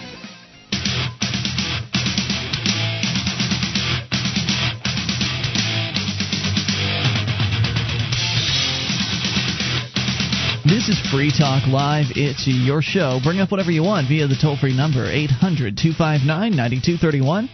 That is the SACL CAI toll free line. It's Ian here with you. And Julia. Join us online at freetalklive.com. All the features are completely free, so enjoy those on us. Uh, again, that is freetalklive.com. And if you like the show, you want to help support Free Talk Live, you can do that by shopping with us at amazon.freetalklive.com. Enter Amazon through that link. Free Talk Live will get a percentage of your purchase. Great way to get the shopping done you need to do to get the stuff you need for life and stuff you want to over at amazon.freetalklive.com. All right, so we continue with your phone calls about whatever you want. Let's go to Ron in Colorado. Ron, you're on Free Talk Live with Ian and Julia. Hi, uh, I'm kind of uh, upset about what just happened to me today. I was posting on the Denver Post, and it had everything to do with this Ward Churchill case where I don't know whether you're familiar with it, but here's a professor that the governor and uh, the uh, University of Colorado has conspired against to uh, force him out of the university because he made comments that they didn't agree with. Hmm, okay. Well, to explain who I am and, and what I'm doing is I represent a family that uh, have a, a son that got shot up pretty bad at Columbine. Oh, dear. Well, yeah, and uh, she doesn't have a computer, so she asked me to do these things for her. So I went on the blog like I normally do and explained to him that uh, we had a problem with the professor at CU, and this gentleman, uh, I use the term loosely, is named uh, Dr. Del Elliott, and he's supposed to be a uh, professional uh, expert in child prevention. Well, at one point, the uh, the, the family I'm involved with is uh, Mark Taylor. He got shot eight times, and uh, they had it all the way to the uh, appeals court, 10th Circuit Court of Appeals, trying to get uh, some information out because uh, this Dr. Elliott said that he was going to do this uh, study of this. And right, right in his own article, it says that if he doesn't do this study, that uh, kids' lives are going to be lost. Well, we learned that there has been kids' lives lives lost because we know the information. So I was simply, you know, trying to do what we do to protect children, and uh, because uh, we learned that the same enemy that we're dealing with is also involved in the uh, Alex Jones uh, Obama uh, deception. Well, I included that in our uh, log. I'm not sure what you're post. get, what, I'm not sure what you're getting at there. I'm not familiar with what you're talking Well, about. I, I, it's this brand new uh, video that's out about uh, the uh, uh, the Bilderbergers and the Trilateralists and all that. We learned who was messing around in the Columbine neighborhood that was causing all this, and he's Who? one of those guys. Who who is uh, messing around in in the Columbine neighborhood? I, I, that's what I'm confused about. What do you, Strong, he's one of the Bilderbergers, okay. and he's got a compound down in southern Colorado, and they're setting up for a new world order down there in his compound. And we realized that they even have this uh, Tibetan snake image that they're using as a uh, as their mascot. What is it that you're getting at here? I'm not sure. I mean, you're you're kind of going off the rails, dude. What are you trying know, to explain? It's really a hard explanation. Let me explain to you. There's a there's a group of pedophiles that were Pedophiles. involved in Okay. the community, and we discovered that the killers had uh, drawn a picture. One of They're pedophiles and a killers. picture. What's that? These are pedophiles and killers. Yes, sir. So And- they and love they're- children, and who do they kill? They're killing. Well, actually, we can't say they're killing children. They're stealing children. So why do you call them killers? Well, because when they separate the children from their parents, we don't know what happens to them. Okay. And then sometimes, you know, to make a quick buck, they sell a child to some Satanists, and obviously that makes them part of this killing stuff. So you seem you're making a lot of pretty big claims here. I mean that you're Yeah, claiming am, that there, I mean, the there's no doubt there are pedophiles found- out there, but what what evidence do you have they're selling children to Satanists? Well, you just have to uh, Google Columbine family request, and then What does also that mean? Google, What, what does it uh, mean to do a Columbine family request? Yeah, and then you. No, you no, no, that was a Google question. Judy Chase, Amber Alert, and you'll see both of those cases started in Colorado, right here in Jefferson County. What are you talking about? People do with, selling uh, children to Satanists? There's a there's a case about that. Yeah, uh huh. So right here. Uh, see, we were studying the the environment that the Columbine took place around. So obviously, we noticed that this was a bad thing going on, and this was why all these government officials were trying to hide what happened to the killers that caused them to kill at Columbine. They're trying to hide picture- what happened to the killers, which is that they were molested by the sheriff, right? Yes. Someone had yes. called about that before making those allegations. Yeah, and and that's true. Was that I'm you not that trying called? to make things up here. Okay. We've been working on this ten years, and uh, you know, it's, That's a long it- it- time. It, sounds, you know, I mean, you guys are talking about blowing up buildings and driving airplanes into them. Okay? No, I wasn't talking about that at all. I don't know what show you're listening to, but we were not talking Well, about that to tonight. Alex Jones a lot. Okay. Yeah, Maybe this I'm- isn't Alex Jones. This is Free Talk Live. Well, but yeah, but it's so PCN. Come on now. so that's the network that syndicates this program. Anyway, so what you're uh-huh. saying is that you have some evidence that there are people who are pedophiles who are selling children to Satanists for who knows what. Yeah, exactly. And, and, in fact, the, the proof we have that the boys were molested is Harris drew a picture the night of his arrest that ends up in the police files under the file Walsh butt rape dot text. That's their description of the picture that the killer drew the night of his arrest 15 years before, I mean 15 months before Columbine. Now, that also connects to um, a statement that was made by the killers that said that this arrest was what they were going to get they're going to get revenge for this arrest by what they were planning to do at Columbine. So they're getting We have- we have revenge against the photos and we got a sheriff. Hold on a second. I'm trying And to follow you here. Just hang on. I'm trying to follow this here. You're saying know, the tough. Columbine killers were getting revenge against the sheriff that allegedly molested them by killing kids at high school. How does that get yeah, revenge they on did. them? Yeah, they did. They were looking for a ground zero to do their thing, and they just chose the school because, well, it was convenient. And I see. they even one of them even wrote an essay that Why not that, go uh, into the sheriff's office and just blast away there? I mean, wouldn't that make more sense? Yeah, it sure would. It would have saved us a lot of time trying to figure all this out. But in fact, So- that's what happened. So are you okay? trying to? You've got all this information, all of these I do. allegations. Columbine family request. Google it. So you so you've got all this that too hard? information, and am I to am I to presume that uh, obviously nobody wants to listen to you? The uh, the police don't want to do anything about this, that kind of thing. I run into you kind of people all the time that don't want to hear the truth because that's what it sounds like. You kind We of people. We didn't draw Excuse me, sir. Did I hang up We- on you? Did we disconnect? Did we disconnect your call? Did we not give you the entire segment to talk about this?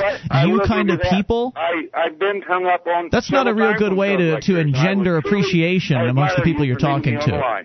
That's not a real good. Calling people names like "you kind of people" is not a real good way to get them to continue communication with you. But hey, hey we're still here talking to you. been. So We've my question for 10 is, years, bud, and I'll tell you what, nobody wants to touch it because it smells real bad. We didn't do it. We're just figuring it out. You understand that? What? I'm working with the families of dead children here, and we want to know why the government and the media and everybody else won't let us talk. Because this has been a continual thing. You're talking right here. anger, excuse me. You're talking Yeah. right here, dude. You've been on the whole segment, and you're going to complain I about thank it. you. I appreciate that. You're a good man for doing it. Okay? So, so you're trying to spread the word about these allegations, but no one's Yes, taking you. No one's 10 taking you seriously. Families are hiding. They've left the town. They're scared to death. Uh, they've been covered up. They've been. Uh, get the book Franklin Cover Up. He was the attorney for the Taylors, and he'll write write in the book. Uh, you can Google it and find the latest edition where you can read it from the author, the attorney for the family. He says this is the most frightening case he's ever been involved with. Okay? Now, is he alleging the same things that you are? Yes, sir. And So- but he's under gag order. You understand that? Many of the families are under gag order. They've So, do- this stuff because they've heard the depositions of the killer's parents. Do you believe that the pe- that the pedophiles are still operating, or is this all in the past? No, no, that's that's other information. I'm dealing strictly with Columbine when we're talking to the killers of the or the parents of the killers. so the But other pedophiles, the, the pedophiles that are selling children to the Satanists have nothing to do Yeah, with the Columbine that part thing. of the story you can read it in uh, uh, Judy Chase's Amber Alert. Google it. Okay, are these are these books that you're talking about? No, they're just uh, web pages. I see. It's a lady that uh, spent her life trying to protect children since what happened to her. They stole her twins from her uh, through the system they have by putting a nanny in the way. And it's been learned that that's a system that they use to get the children separated from the uh, child protection Well. I'll tell you what. I they go on understand that you believe you've got a story here, and you're frustrated that Oh, people yeah. aren't paying attention to you, and that's one of the yeah. reasons why I think it's important that people create their own media. Go ahead and put your own newspaper Yeah. out if Uh, you know, you know can. I say I'm, I probably don't sound like a sweetheart on the phone because I'm a little upset about it. But Yeah. believe me, I'm telling you the truth, and these families need to heal. Uh, we can't heal because we know this stuff. and it's going to come out. As I said, it's on the internet. It's just a matter of who wants to do it. And we've actually got the old dog on it right now. You know, Dog the Bounty Hunter. Oh, okay. I've heard of that guy. Doing his research. I wish you good luck. I hope you can, uh, you know, if what you say is true, and I have no idea if it is, because it sounds like it would take a lot of research to be able to validate his claims. Uh, I certainly don't have time to do research like that. Uh, but if he's if what he's saying is true, then you know I hope he finds someone to take the case. Of course, if they uh, these murderers are as high up in the government as he's alleging, it may be pretty difficult. So can uh, empathize with that. Hour three is coming up. It's Free Talk Live. Our archives, website, and podcast will continue to stay free, but if you think other people deserve to hear this show, consider becoming a Free Talk Live amplifier for just $3 a month at amp.freetalklive.com. Help free some minds. Visit amp.freetalklive.com.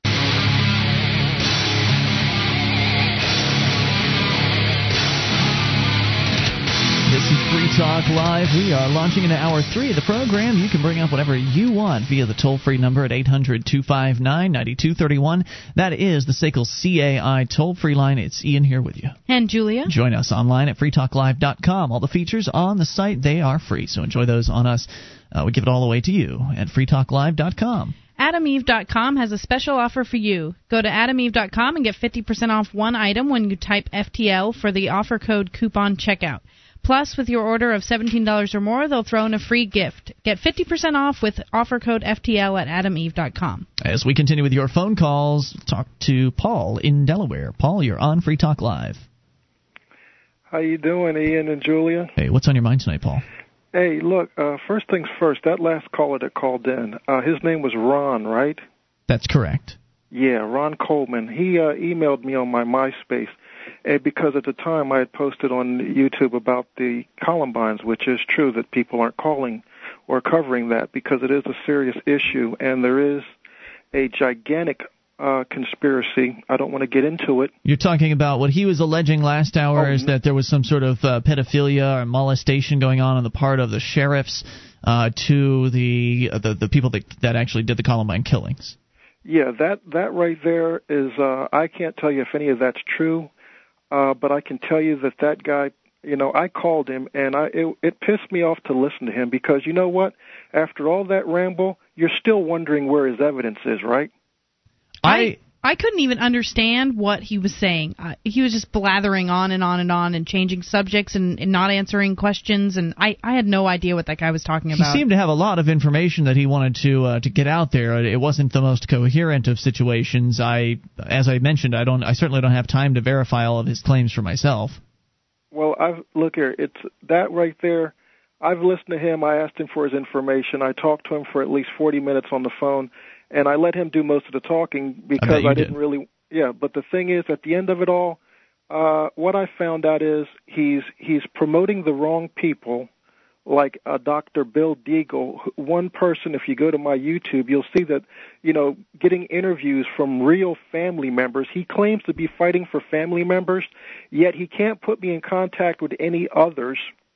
And on top of that, I don't want to spend too much time on him, but I hope you're listening, Ron.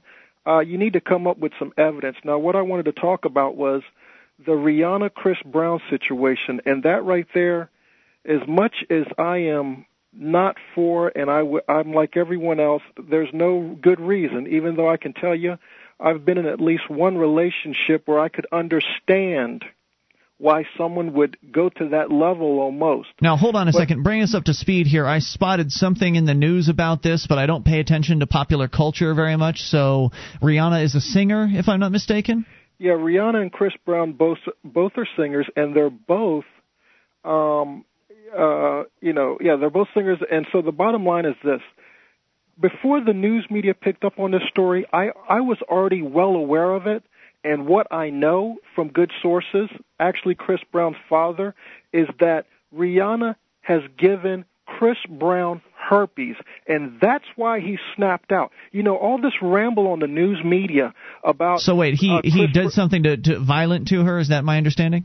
Yes, he he he choked her and he punched her, and I heard that he also bit her. But the thing is this: no one on the media, they're going on Oprah and all the rest of them. I mean, like it's the biggest thing you know that they could be talking about. none of them are saying, "Wow, this guy." No other women are coming out of the woodworks. No old girlfriends. No, no woman he's ever. Wow, you know, they never say, "Well, why did he do this?" That you know, you should always ask the question why. But here's my other point. I won't take too much of your time. Are you They're before going- you get to your other point? Are you defending him for attacking her because oh, no, she gave him no, herpes? My, no, I am not defending any man that would put his hands on a woman. Okay, that's- But the, that's but good. my point is is that I know what really went down, and the news media is skating all around it, getting plenty of airtime on it, and yet they're not asking good questions like why would he do that? And then the other thing that I, I I'm really pissed about is we went through an R. Kelly where I never seen the videotapes, but I know many acquaintances that did see R. Kelly on the videotape with a 15 year old girl urinating all over her and everything else, and yet they don't go on with him. They don't, you know what? And guess what? No one cares because they love his music. I like R. Kelly's music. And so you know what? They let that guy get away with uh being a child pedophile and a rapist. Now hold on a second. A 15-year-old girl is not. If you are interested in a 15-year-old girl, you're not a pedophile. It's not the right term. You might be an ephebophile. Uh, you might be interested in teenage girls, but pedophiles are interested in children prior to puberty. Just to point that Okay, uh, point okay, of yeah, clarification okay, there. Well, okay. Well, he's he's a child rapist. How about that? Uh, I don't think teenagers qualify rapist. as Will children. I, I I don't agree that ch- statutory rape is a crime. So I, while he may have been guilty of statutory rape by their system, I don't think that if you are dealing with a consent situation that there is any crime that's been committed. Okay. Well, uh, What he did may have been detestable. That may be true. He may be detestable, and he may be, you know, deserving of ostraci- uh, ostracism. But if you know, if she had consented to that the behavior, then I got nothing to say to it. Here's the here's the big thing, Ian. Okay. Um, whether you uh, take that position or not, we have laws in this country. I think that I. I don't have those laws. They have laws, but they're not Yeah. my laws. Well, check this out. I Okay. think that I should be able to smoke uh, ganja, marijuana Yes. anytime I feel like. You I bet. think it's a great thing. But guess what? There's laws in this country. Okay, and this guy gets away with it. R. Kelly. Do But you get away with on- smoking marijuana? Excuse me. Do you get away with smoking marijuana? Do you of course I do, and I'm going to continue to.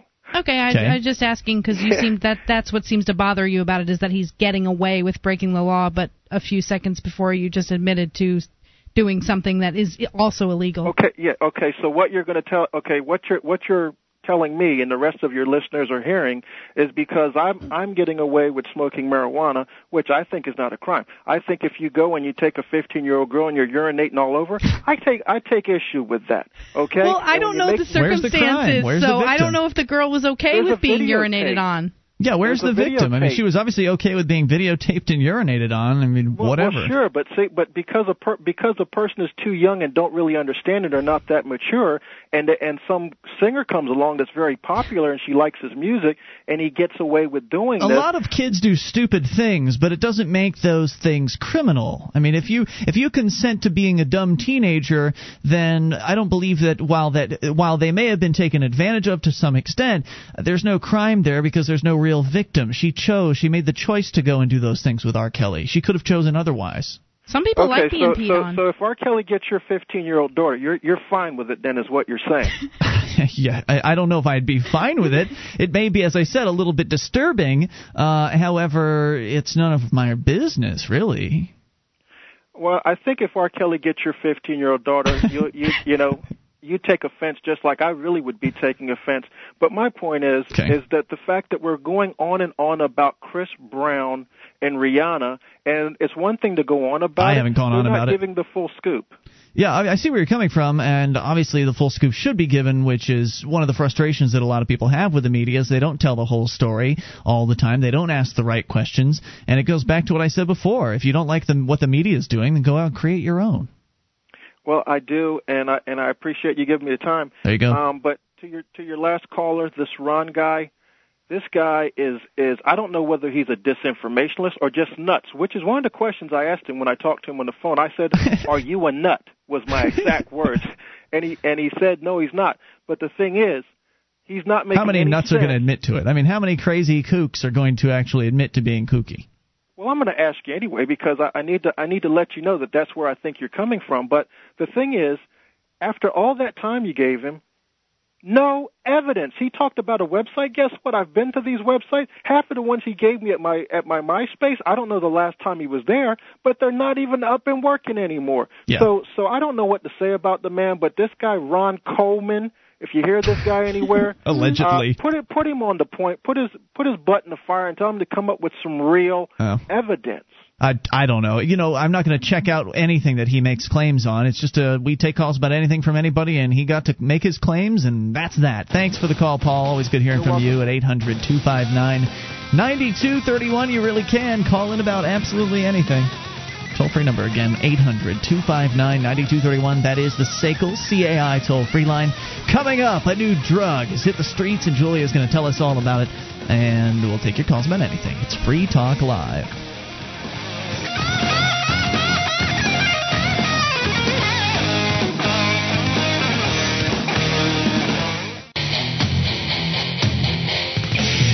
Free Talk Live. You may dial toll free and bring up whatever you want via the uh, the number at 800 259 9231. That number brought to you by our friends at SACL CAI 1 800 259 9231. Ian here with you. And Julia? Join us online at freetalklive.com. All the features we give away. Now, those features include the wiki with over 1,800 pages created by listeners like you. Head over to wiki.freetalklive.com. Get interactive for free. W-I-K-I wiki.freetalklive.com. Yellow. Sorry. The 57th running of America's legendary sports car classic runs Saturday, March 21st at Sebring International Raceway. The Mobil 1 12 Hours of Sebring, presented by Fresh from Florida, features the fastest race cars in the world. Gates open Wednesday, March 18th, for four days of auction. Col- Culminating? culminating with the 12 big 12 hour classic on Saturday, March 21st. For ticket information, visit SebringRaceway.com. Sebring, the world's biggest sports car race of them all. 800 259 9231. That's the number for you. I don't like the way that paper is written. It's in all caps. It's kind of hard Mark. for. Okay, Mark's there's no fault. numbers in it either. It's confusing. We continue here, and we'll talk to uh, James in Kentucky. James, you're on Free Talk Live on the Amp line. Hey. James, what's on your mind? Um, well, I guess the first thing is, uh, I guess there's been like a string of crazy callers. I don't know the the Columbine thing and The peeing whatever his name was. Yeah. Yeah, that, that's wow. So. All right. I don't really understand popular culture either. So. Well, Um, well, moving on then. What were you calling about? Yeah, the reason I called is I've been recently made aware. Um, I'm like 29 years old, and I didn't know this, but the state that I live in doesn't allow any alcohol to be shipped to a consumer. Wow, Um, from outside sources, basically, or period. You just can't even order from the local liquor, liquor store. No shipping at all. You can you can walk to the local liquor store, I guess, uh, but you can't buy anything online. So Mm-hmm. if I want to buy some wine in Napa Valley for twelve dollars a bottle, I cannot on the internet. However, if I want to go to the local liquor store and pay twenty three dollars a bottle, Mm-hmm. you know that ten dollar markup plus the six point five percent sales tax, that you know they'll they'll allow me to do that. Right, because then the state's getting a piece of it. Exactly.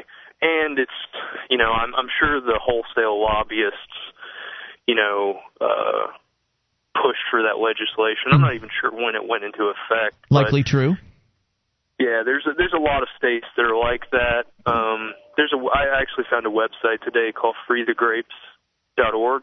Okay. And What's they- that mean? What are they doing? got- Uh, they've just got a map of the United States with the reciprocal agreement states. That's where if, if this state agrees to ship to this state, the other one will ship the other way. And then the no shipping to consumers at all states, and then the the good ones. And New Hampshire's one that uh, apparently you can ship to a residence. Really, I'm So- shocked. I'm shocked by that, considering that we have some crappy alcohol laws in New Hampshire. yeah, considering that here in New Hampshire, the state is the actual distributor of all things liquor related. You can get beer and wine at, at grocery stores and, and convenience stores, but if you're looking for liquor, the New Hampshire state government is the only way you can get your hands on it. So I'm shocked that they would allow something like that. It's really amazing, isn't it? Looking at all of these alcohol laws across the country, the fact that there are still blue counties in some places. Uh, That's why I hate when people come out and say that the state should take over uh, marijuana legalization because in reality, yes, alcohol and tobacco are legal, but they're not really. I mean, there's a lot of regulation and a lot of restrictions Right, involving they're not legal to them. produce. Right, you can't. I can't make my own alcohol at home, can I? That's. I don't think that's allowed, and I certainly can't grow tobacco in my They- backyard. You, well, to be fair though, they may be there. There may be in some places uh, the, the possibility that you can buy like a little homebrew kit, make your own alcohol for you, to drink. yeah. But that's possibly about the extent of it. Yeah. You couldn't sell it to anybody else. My understanding, yeah. Could you give it to somebody else? Uh, pro- probably. Who knows? Well, you know, as far as the marijuana legalization thing goes, yeah, the government I I don't know. They they're talking in California about, you know, possible legalization, taxing it, of course. And I don't know, it seems almost psychotic to go that route because, you know, they they put so many, you know, laws and things on what can and cannot go into a cigarette, for example. Mm-hmm. It, for example, in Kentucky, you have fire safe cigarettes. I don't know if you're aware of what those are. I've heard about these. Yep. They. Uh, Um, they oh, go You out. can go. They go They- out. they go out. Right. The automatically Yes, they- they won't just uh, they won't just keep burning. They're after a certain period of time will put themselves out. Exactly. And there's some kind of chemical they're using, right? Awful. Exactly. I've heard really bad things about them. I don't smoke cigarettes myself, but I have friends who have smoked these cigarettes, and they say that they really taste awful. And Taste awful, and you. Ha- I mean, you you have to know. I mean, just.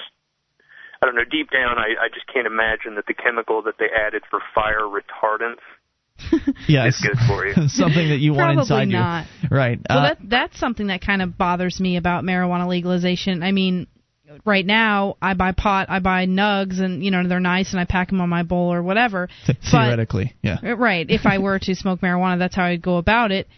But I mean, you don't. When you buy cigarettes, it's tobacco and a lot of other things in there, right? I mean, Sure. they, they pack it with all kinds of nasty stuff. And wasn't So- it the government that mandated this fire safe stuff? That Yes. it didn't come. This wasn't an innovation from the cigarette companies, was it?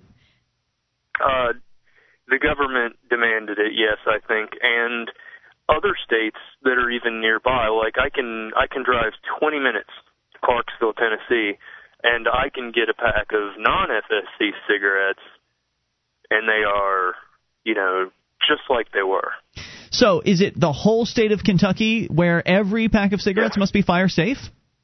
Yes. Wow, that is uh, that is insane. I mean, and That's of course, a really obnoxious for businesses too. I Yeah. mean, hey, cigarette companies, now you have to make these this kind of cigarettes in addition to the regular kind of cigarettes, so that you can distribute them in these states as opposed to these states. Right, and how awful is it that the government is basically coming in and saying, "We know what's best for your product. We're going to go ahead and mandate that you make these changes to your product." And of course, it doesn't just happen to cigarettes; it happens all over the place in all kinds of industries where the government comes in and tries to add innovation to uh, to your product, even if you don't want anything to do with it, even if your customers don't want anything to do with it. The government is essentially controlling, completely controlling what these people are releasing, and it's just it's outrageous that it's just allowed to go on. But again, of course, cigarette uh, smokers are looked down upon in society these days, and nobody really wants to stand up for them, and they themselves don't really seem to want to stand up for themselves in many cases. If you look at the smoking bans that I feel like a lot in. of cigarette smokers feel bad that they smoke, like they, you know what I mean? Because people tend to look down on cigarette smokers, Mm-hmm. especially nowadays when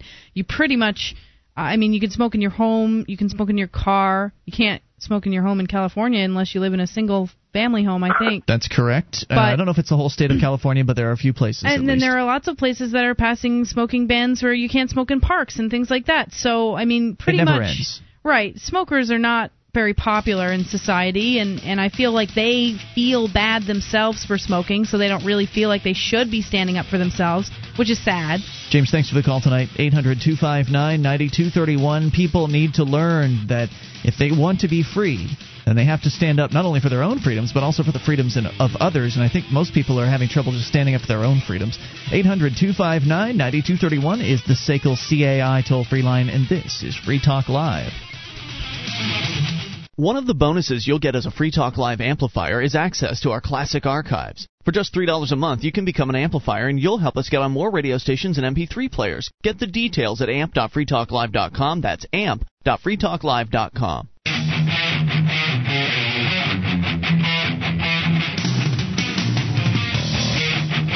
This is Free Talk Live. You can bring up whatever you want. Just dial the toll free number, 800 259 9231. That is the SACL CAI toll free line, and it's Ian here with you. And Julia. You can join us online at freetalklive.com. All the features are free, so enjoy those on us and the features include archives. If you missed a moment of the show, click and download. They're yours free right there on the front page of the website for your downloading convenience at freetalklive.com. Join the Institute for Humane Studies this summer. They're offering 12 seminars and participation is free. The IHS is even covering meals and housing. Now, uh, one example of the seminars they're holding includes the Scholarship and a Free Society seminar July 21st through the 31st in Philadelphia.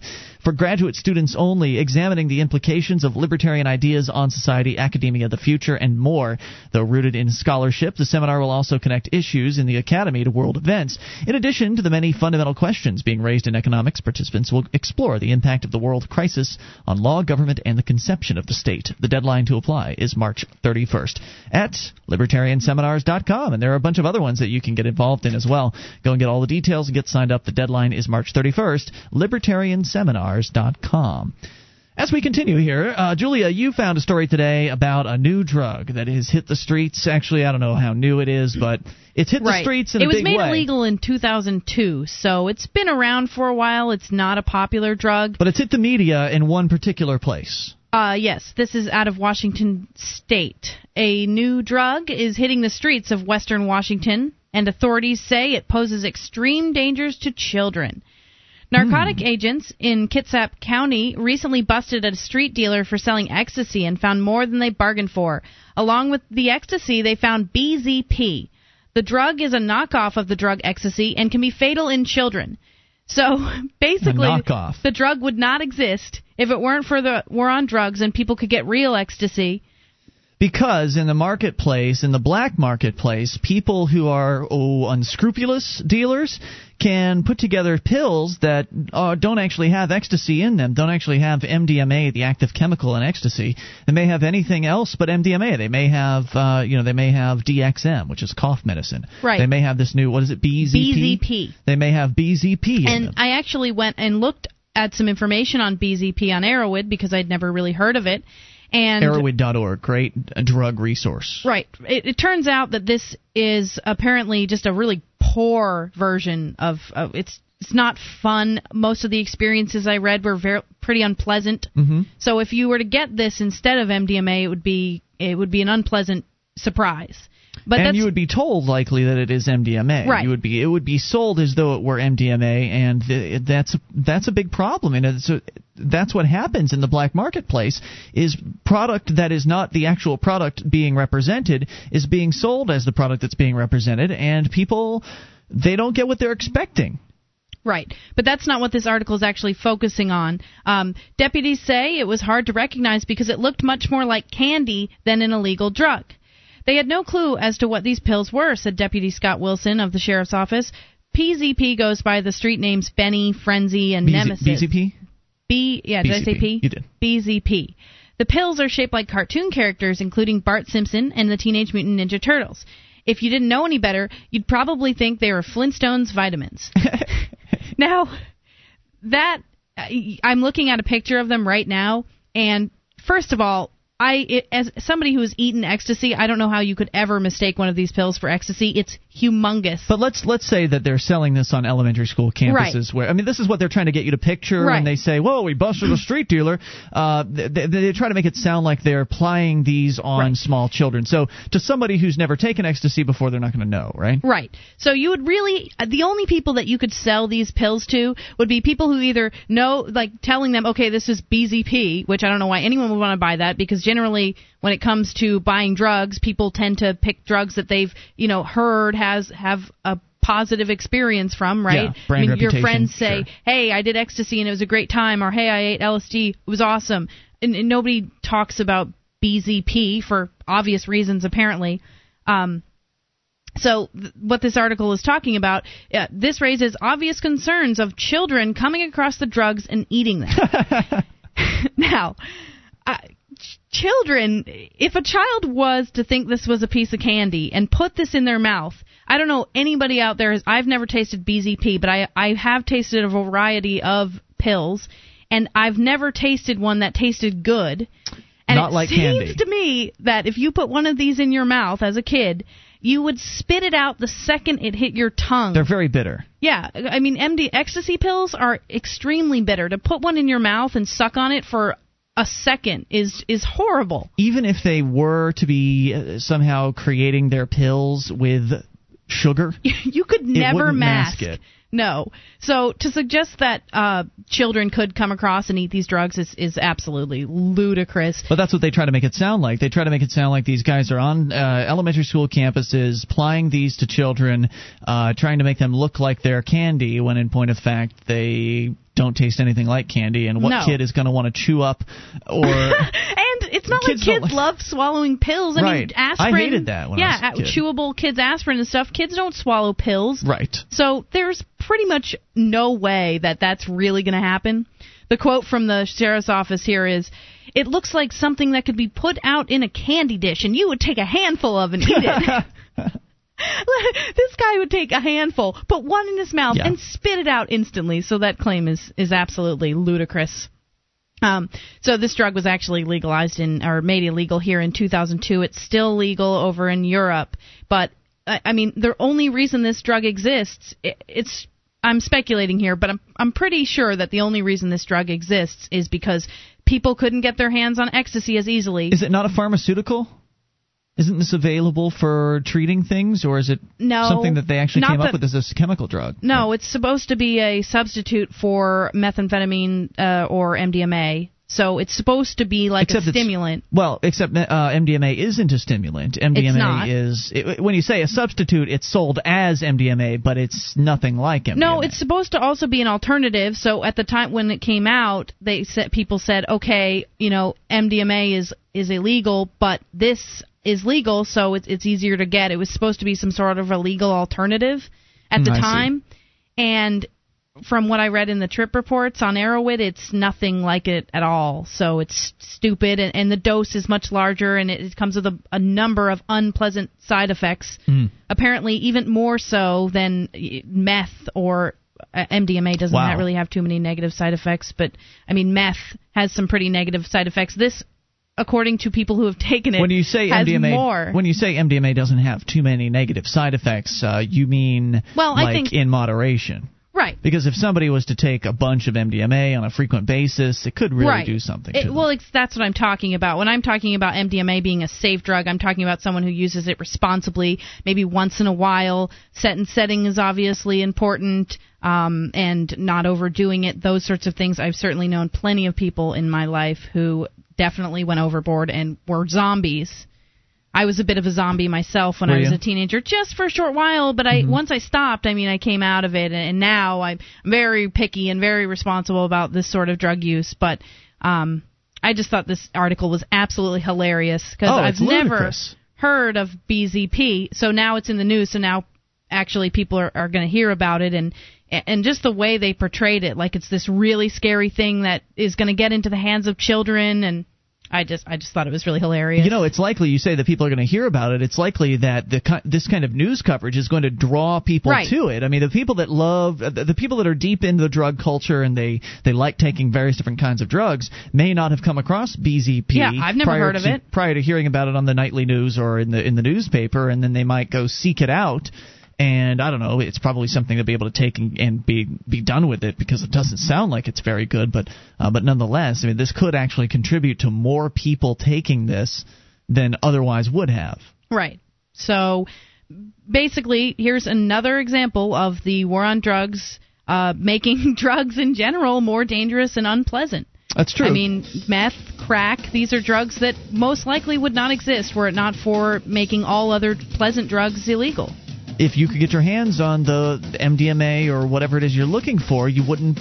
If you could do it in a legitimate way from a seller that you can trust, then you'd get exactly what you wanted. In many cases, people are getting this BZP stuff instead because of the black market, right. and that's not good. It's it's in fact uh, dangerous. More on the way. You can take a uh, bring up whatever you want. This is Free Talk Live.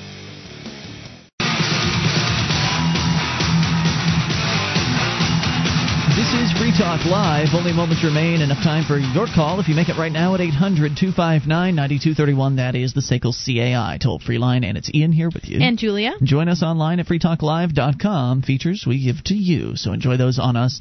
Again, freetalklive.com. If you like the show and you want to help support Free Talk Live, learn how to promote us over at promote.freetalklive.com. Easy ways to help get Free Talk Live into more ears around the world. And we appreciate your help with that. Promote.freetalklive.com. To your phone calls. Dennis is on the line in New Hampshire. Dennis from the New Hampshire Liberty Alliance. Greetings, folks. Hey, Dennis. What's on your mind tonight? Hey, on the uh, on the show the other day, your former uh, uh, realtor from Florida called in and said hello, and you guys were talking about porcupine realtors. Yes. And Porcupine Realtors. I'm sorry. Porcupine Realtors, for those that don't know, are individuals who've moved to New Hampshire as part of the Free State Project, have gotten into the real uh, real estate business, are realtors, and are helping other incoming movers, other people who are moving as part of the Free State Project to find housing, rentals, and purchases. That's right. And you talked about a, a guy I know, a good friend of mine named Mark Warden, who is a realtor and is a, a hell of a great activist. He's out here always always doing stuff, Mark. Um, and you weren't sure if there were any other porcupine realtors. I know of at least two. Okay. Um, one of whom I can give a personal, I can vouch for because uh, she's been my realtor twice. And, uh, you know, we, we talk sometimes about bad businesses, people we want to avoid. I can vouch this is a person that's a good business, is a, is a person I would do business with. My co-host on Capital Access, our little cable TV show, Lydia Harmon. Okay. She's a realtor, and she is very much a political activist. Um, she's a New Hampshire native that's one of us. She's glad we're here. She goes and helps us with the Liberty Alliance and stuff like that. I'd like to Good point stuff. out uh, Lydia's a very nice lady, but Mark Warden is the only porcupine realtor who's ever advertised with Free Talk Live. Fair enough. Hey, there's one other, another, uh, actually one of the founding members, I think, of the New Hampshire Liberty Alliance, a fellow named uh, Dave Minson, is also a porcupine and a realtor. Very good. I can't vouch for him because I've never used him as a realtor, but he's a good guy. So, what else you got for us tonight? Anything?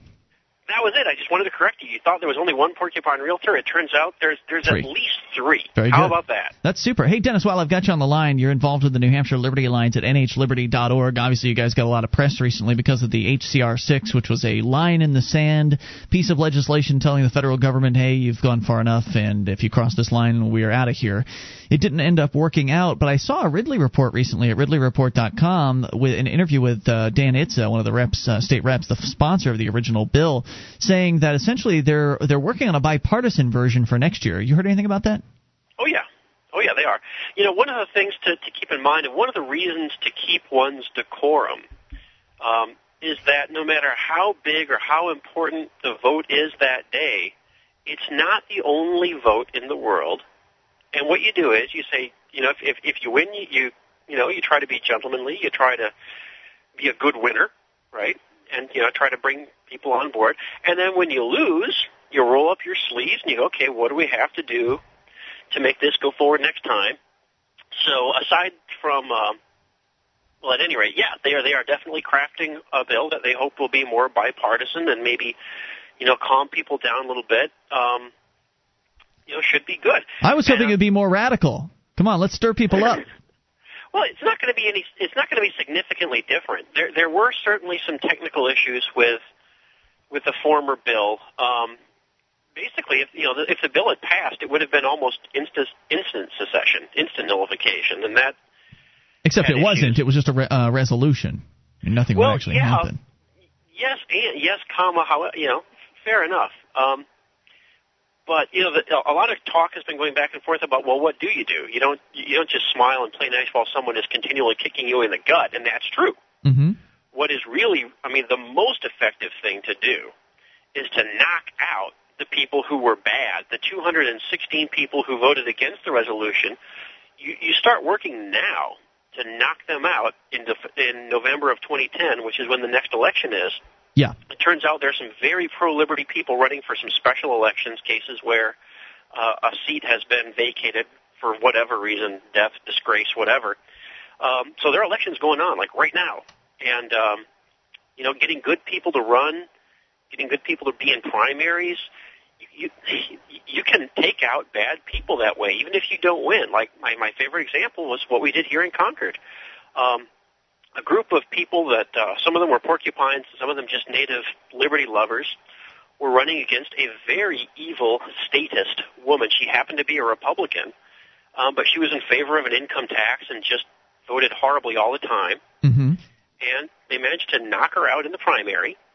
Um, and now the person in her spot is a Democrat who is completely against income taxes of all kinds who's on our side with a whole bunch of uh, what you could call sunshine laws or what we call right to know laws here in the state. You know, he's very skeptical of, of government. He's a real, real old style New Hampshire Democrat. So you know that's that's someone who's voting our way a lot more of the time and knocking out someone who's voting against us a lot of the time. Yeah, so, it's, it's progress. I mean, it's slow, but it is progress. We were talking earlier about Andrew Carroll's article that appeared in Cannabis Culture as of a couple days ago, where he uh, does a great job of plugging the Free State Project and talking about all the political opportunity that exists in New Hampshire as compared to California. He made a great point that out in California there are only 120 people in their state legislature, but there are millions of people in the state, whereas in New Hampshire there's like 1.5 million people and 400 plus people in the legislature. So this is really a place where political change is a, a possibility. It's a real possibility. In fact, we've already seen a handful of free staters elected.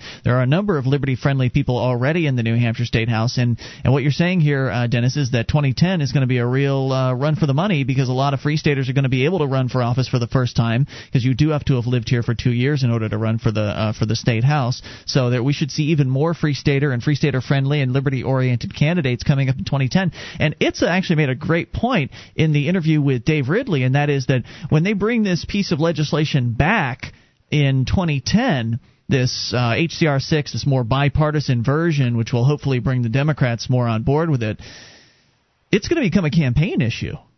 Oh, you bet. I mean, that it's not going to be a campaign issue in 2010. It, it's going to be a campaign issue in the run up to the election. The people who were so ticked off um, that came to the rally and stuff, if those people do it not just for the one day, if they're willing to put in a couple hours a week, make some phone calls, write some letters to the editor, the ones who are really motivated, if they actually run for office, even just as paper candidates, even just to be on the primary to knock out someone bad, that's huge. That's not one issue. That's every single bill that comes down the pipeline for two solid years making an impact. And as far as Andrew Carroll goes, that that guy just impresses the heck out of me. You watch one day. I I predict Andrew Carroll running for state senate and winning. Well, very good, and hopefully he'll do it out here in Keene because we need some help I'd love out to here. replace Molly Kelly. Yep. Very good, sir. Hey, Dennis, thanks for the update. People can go to nhliberty.org to learn more about what you're doing. Thanks for the call. 800 259 9231. That's the SACL CAI toll free line. You can bring up anything, Julia. Are you going to run for uh, for state representative? No way. I would have to be so bored to do that again. It was traumatizing.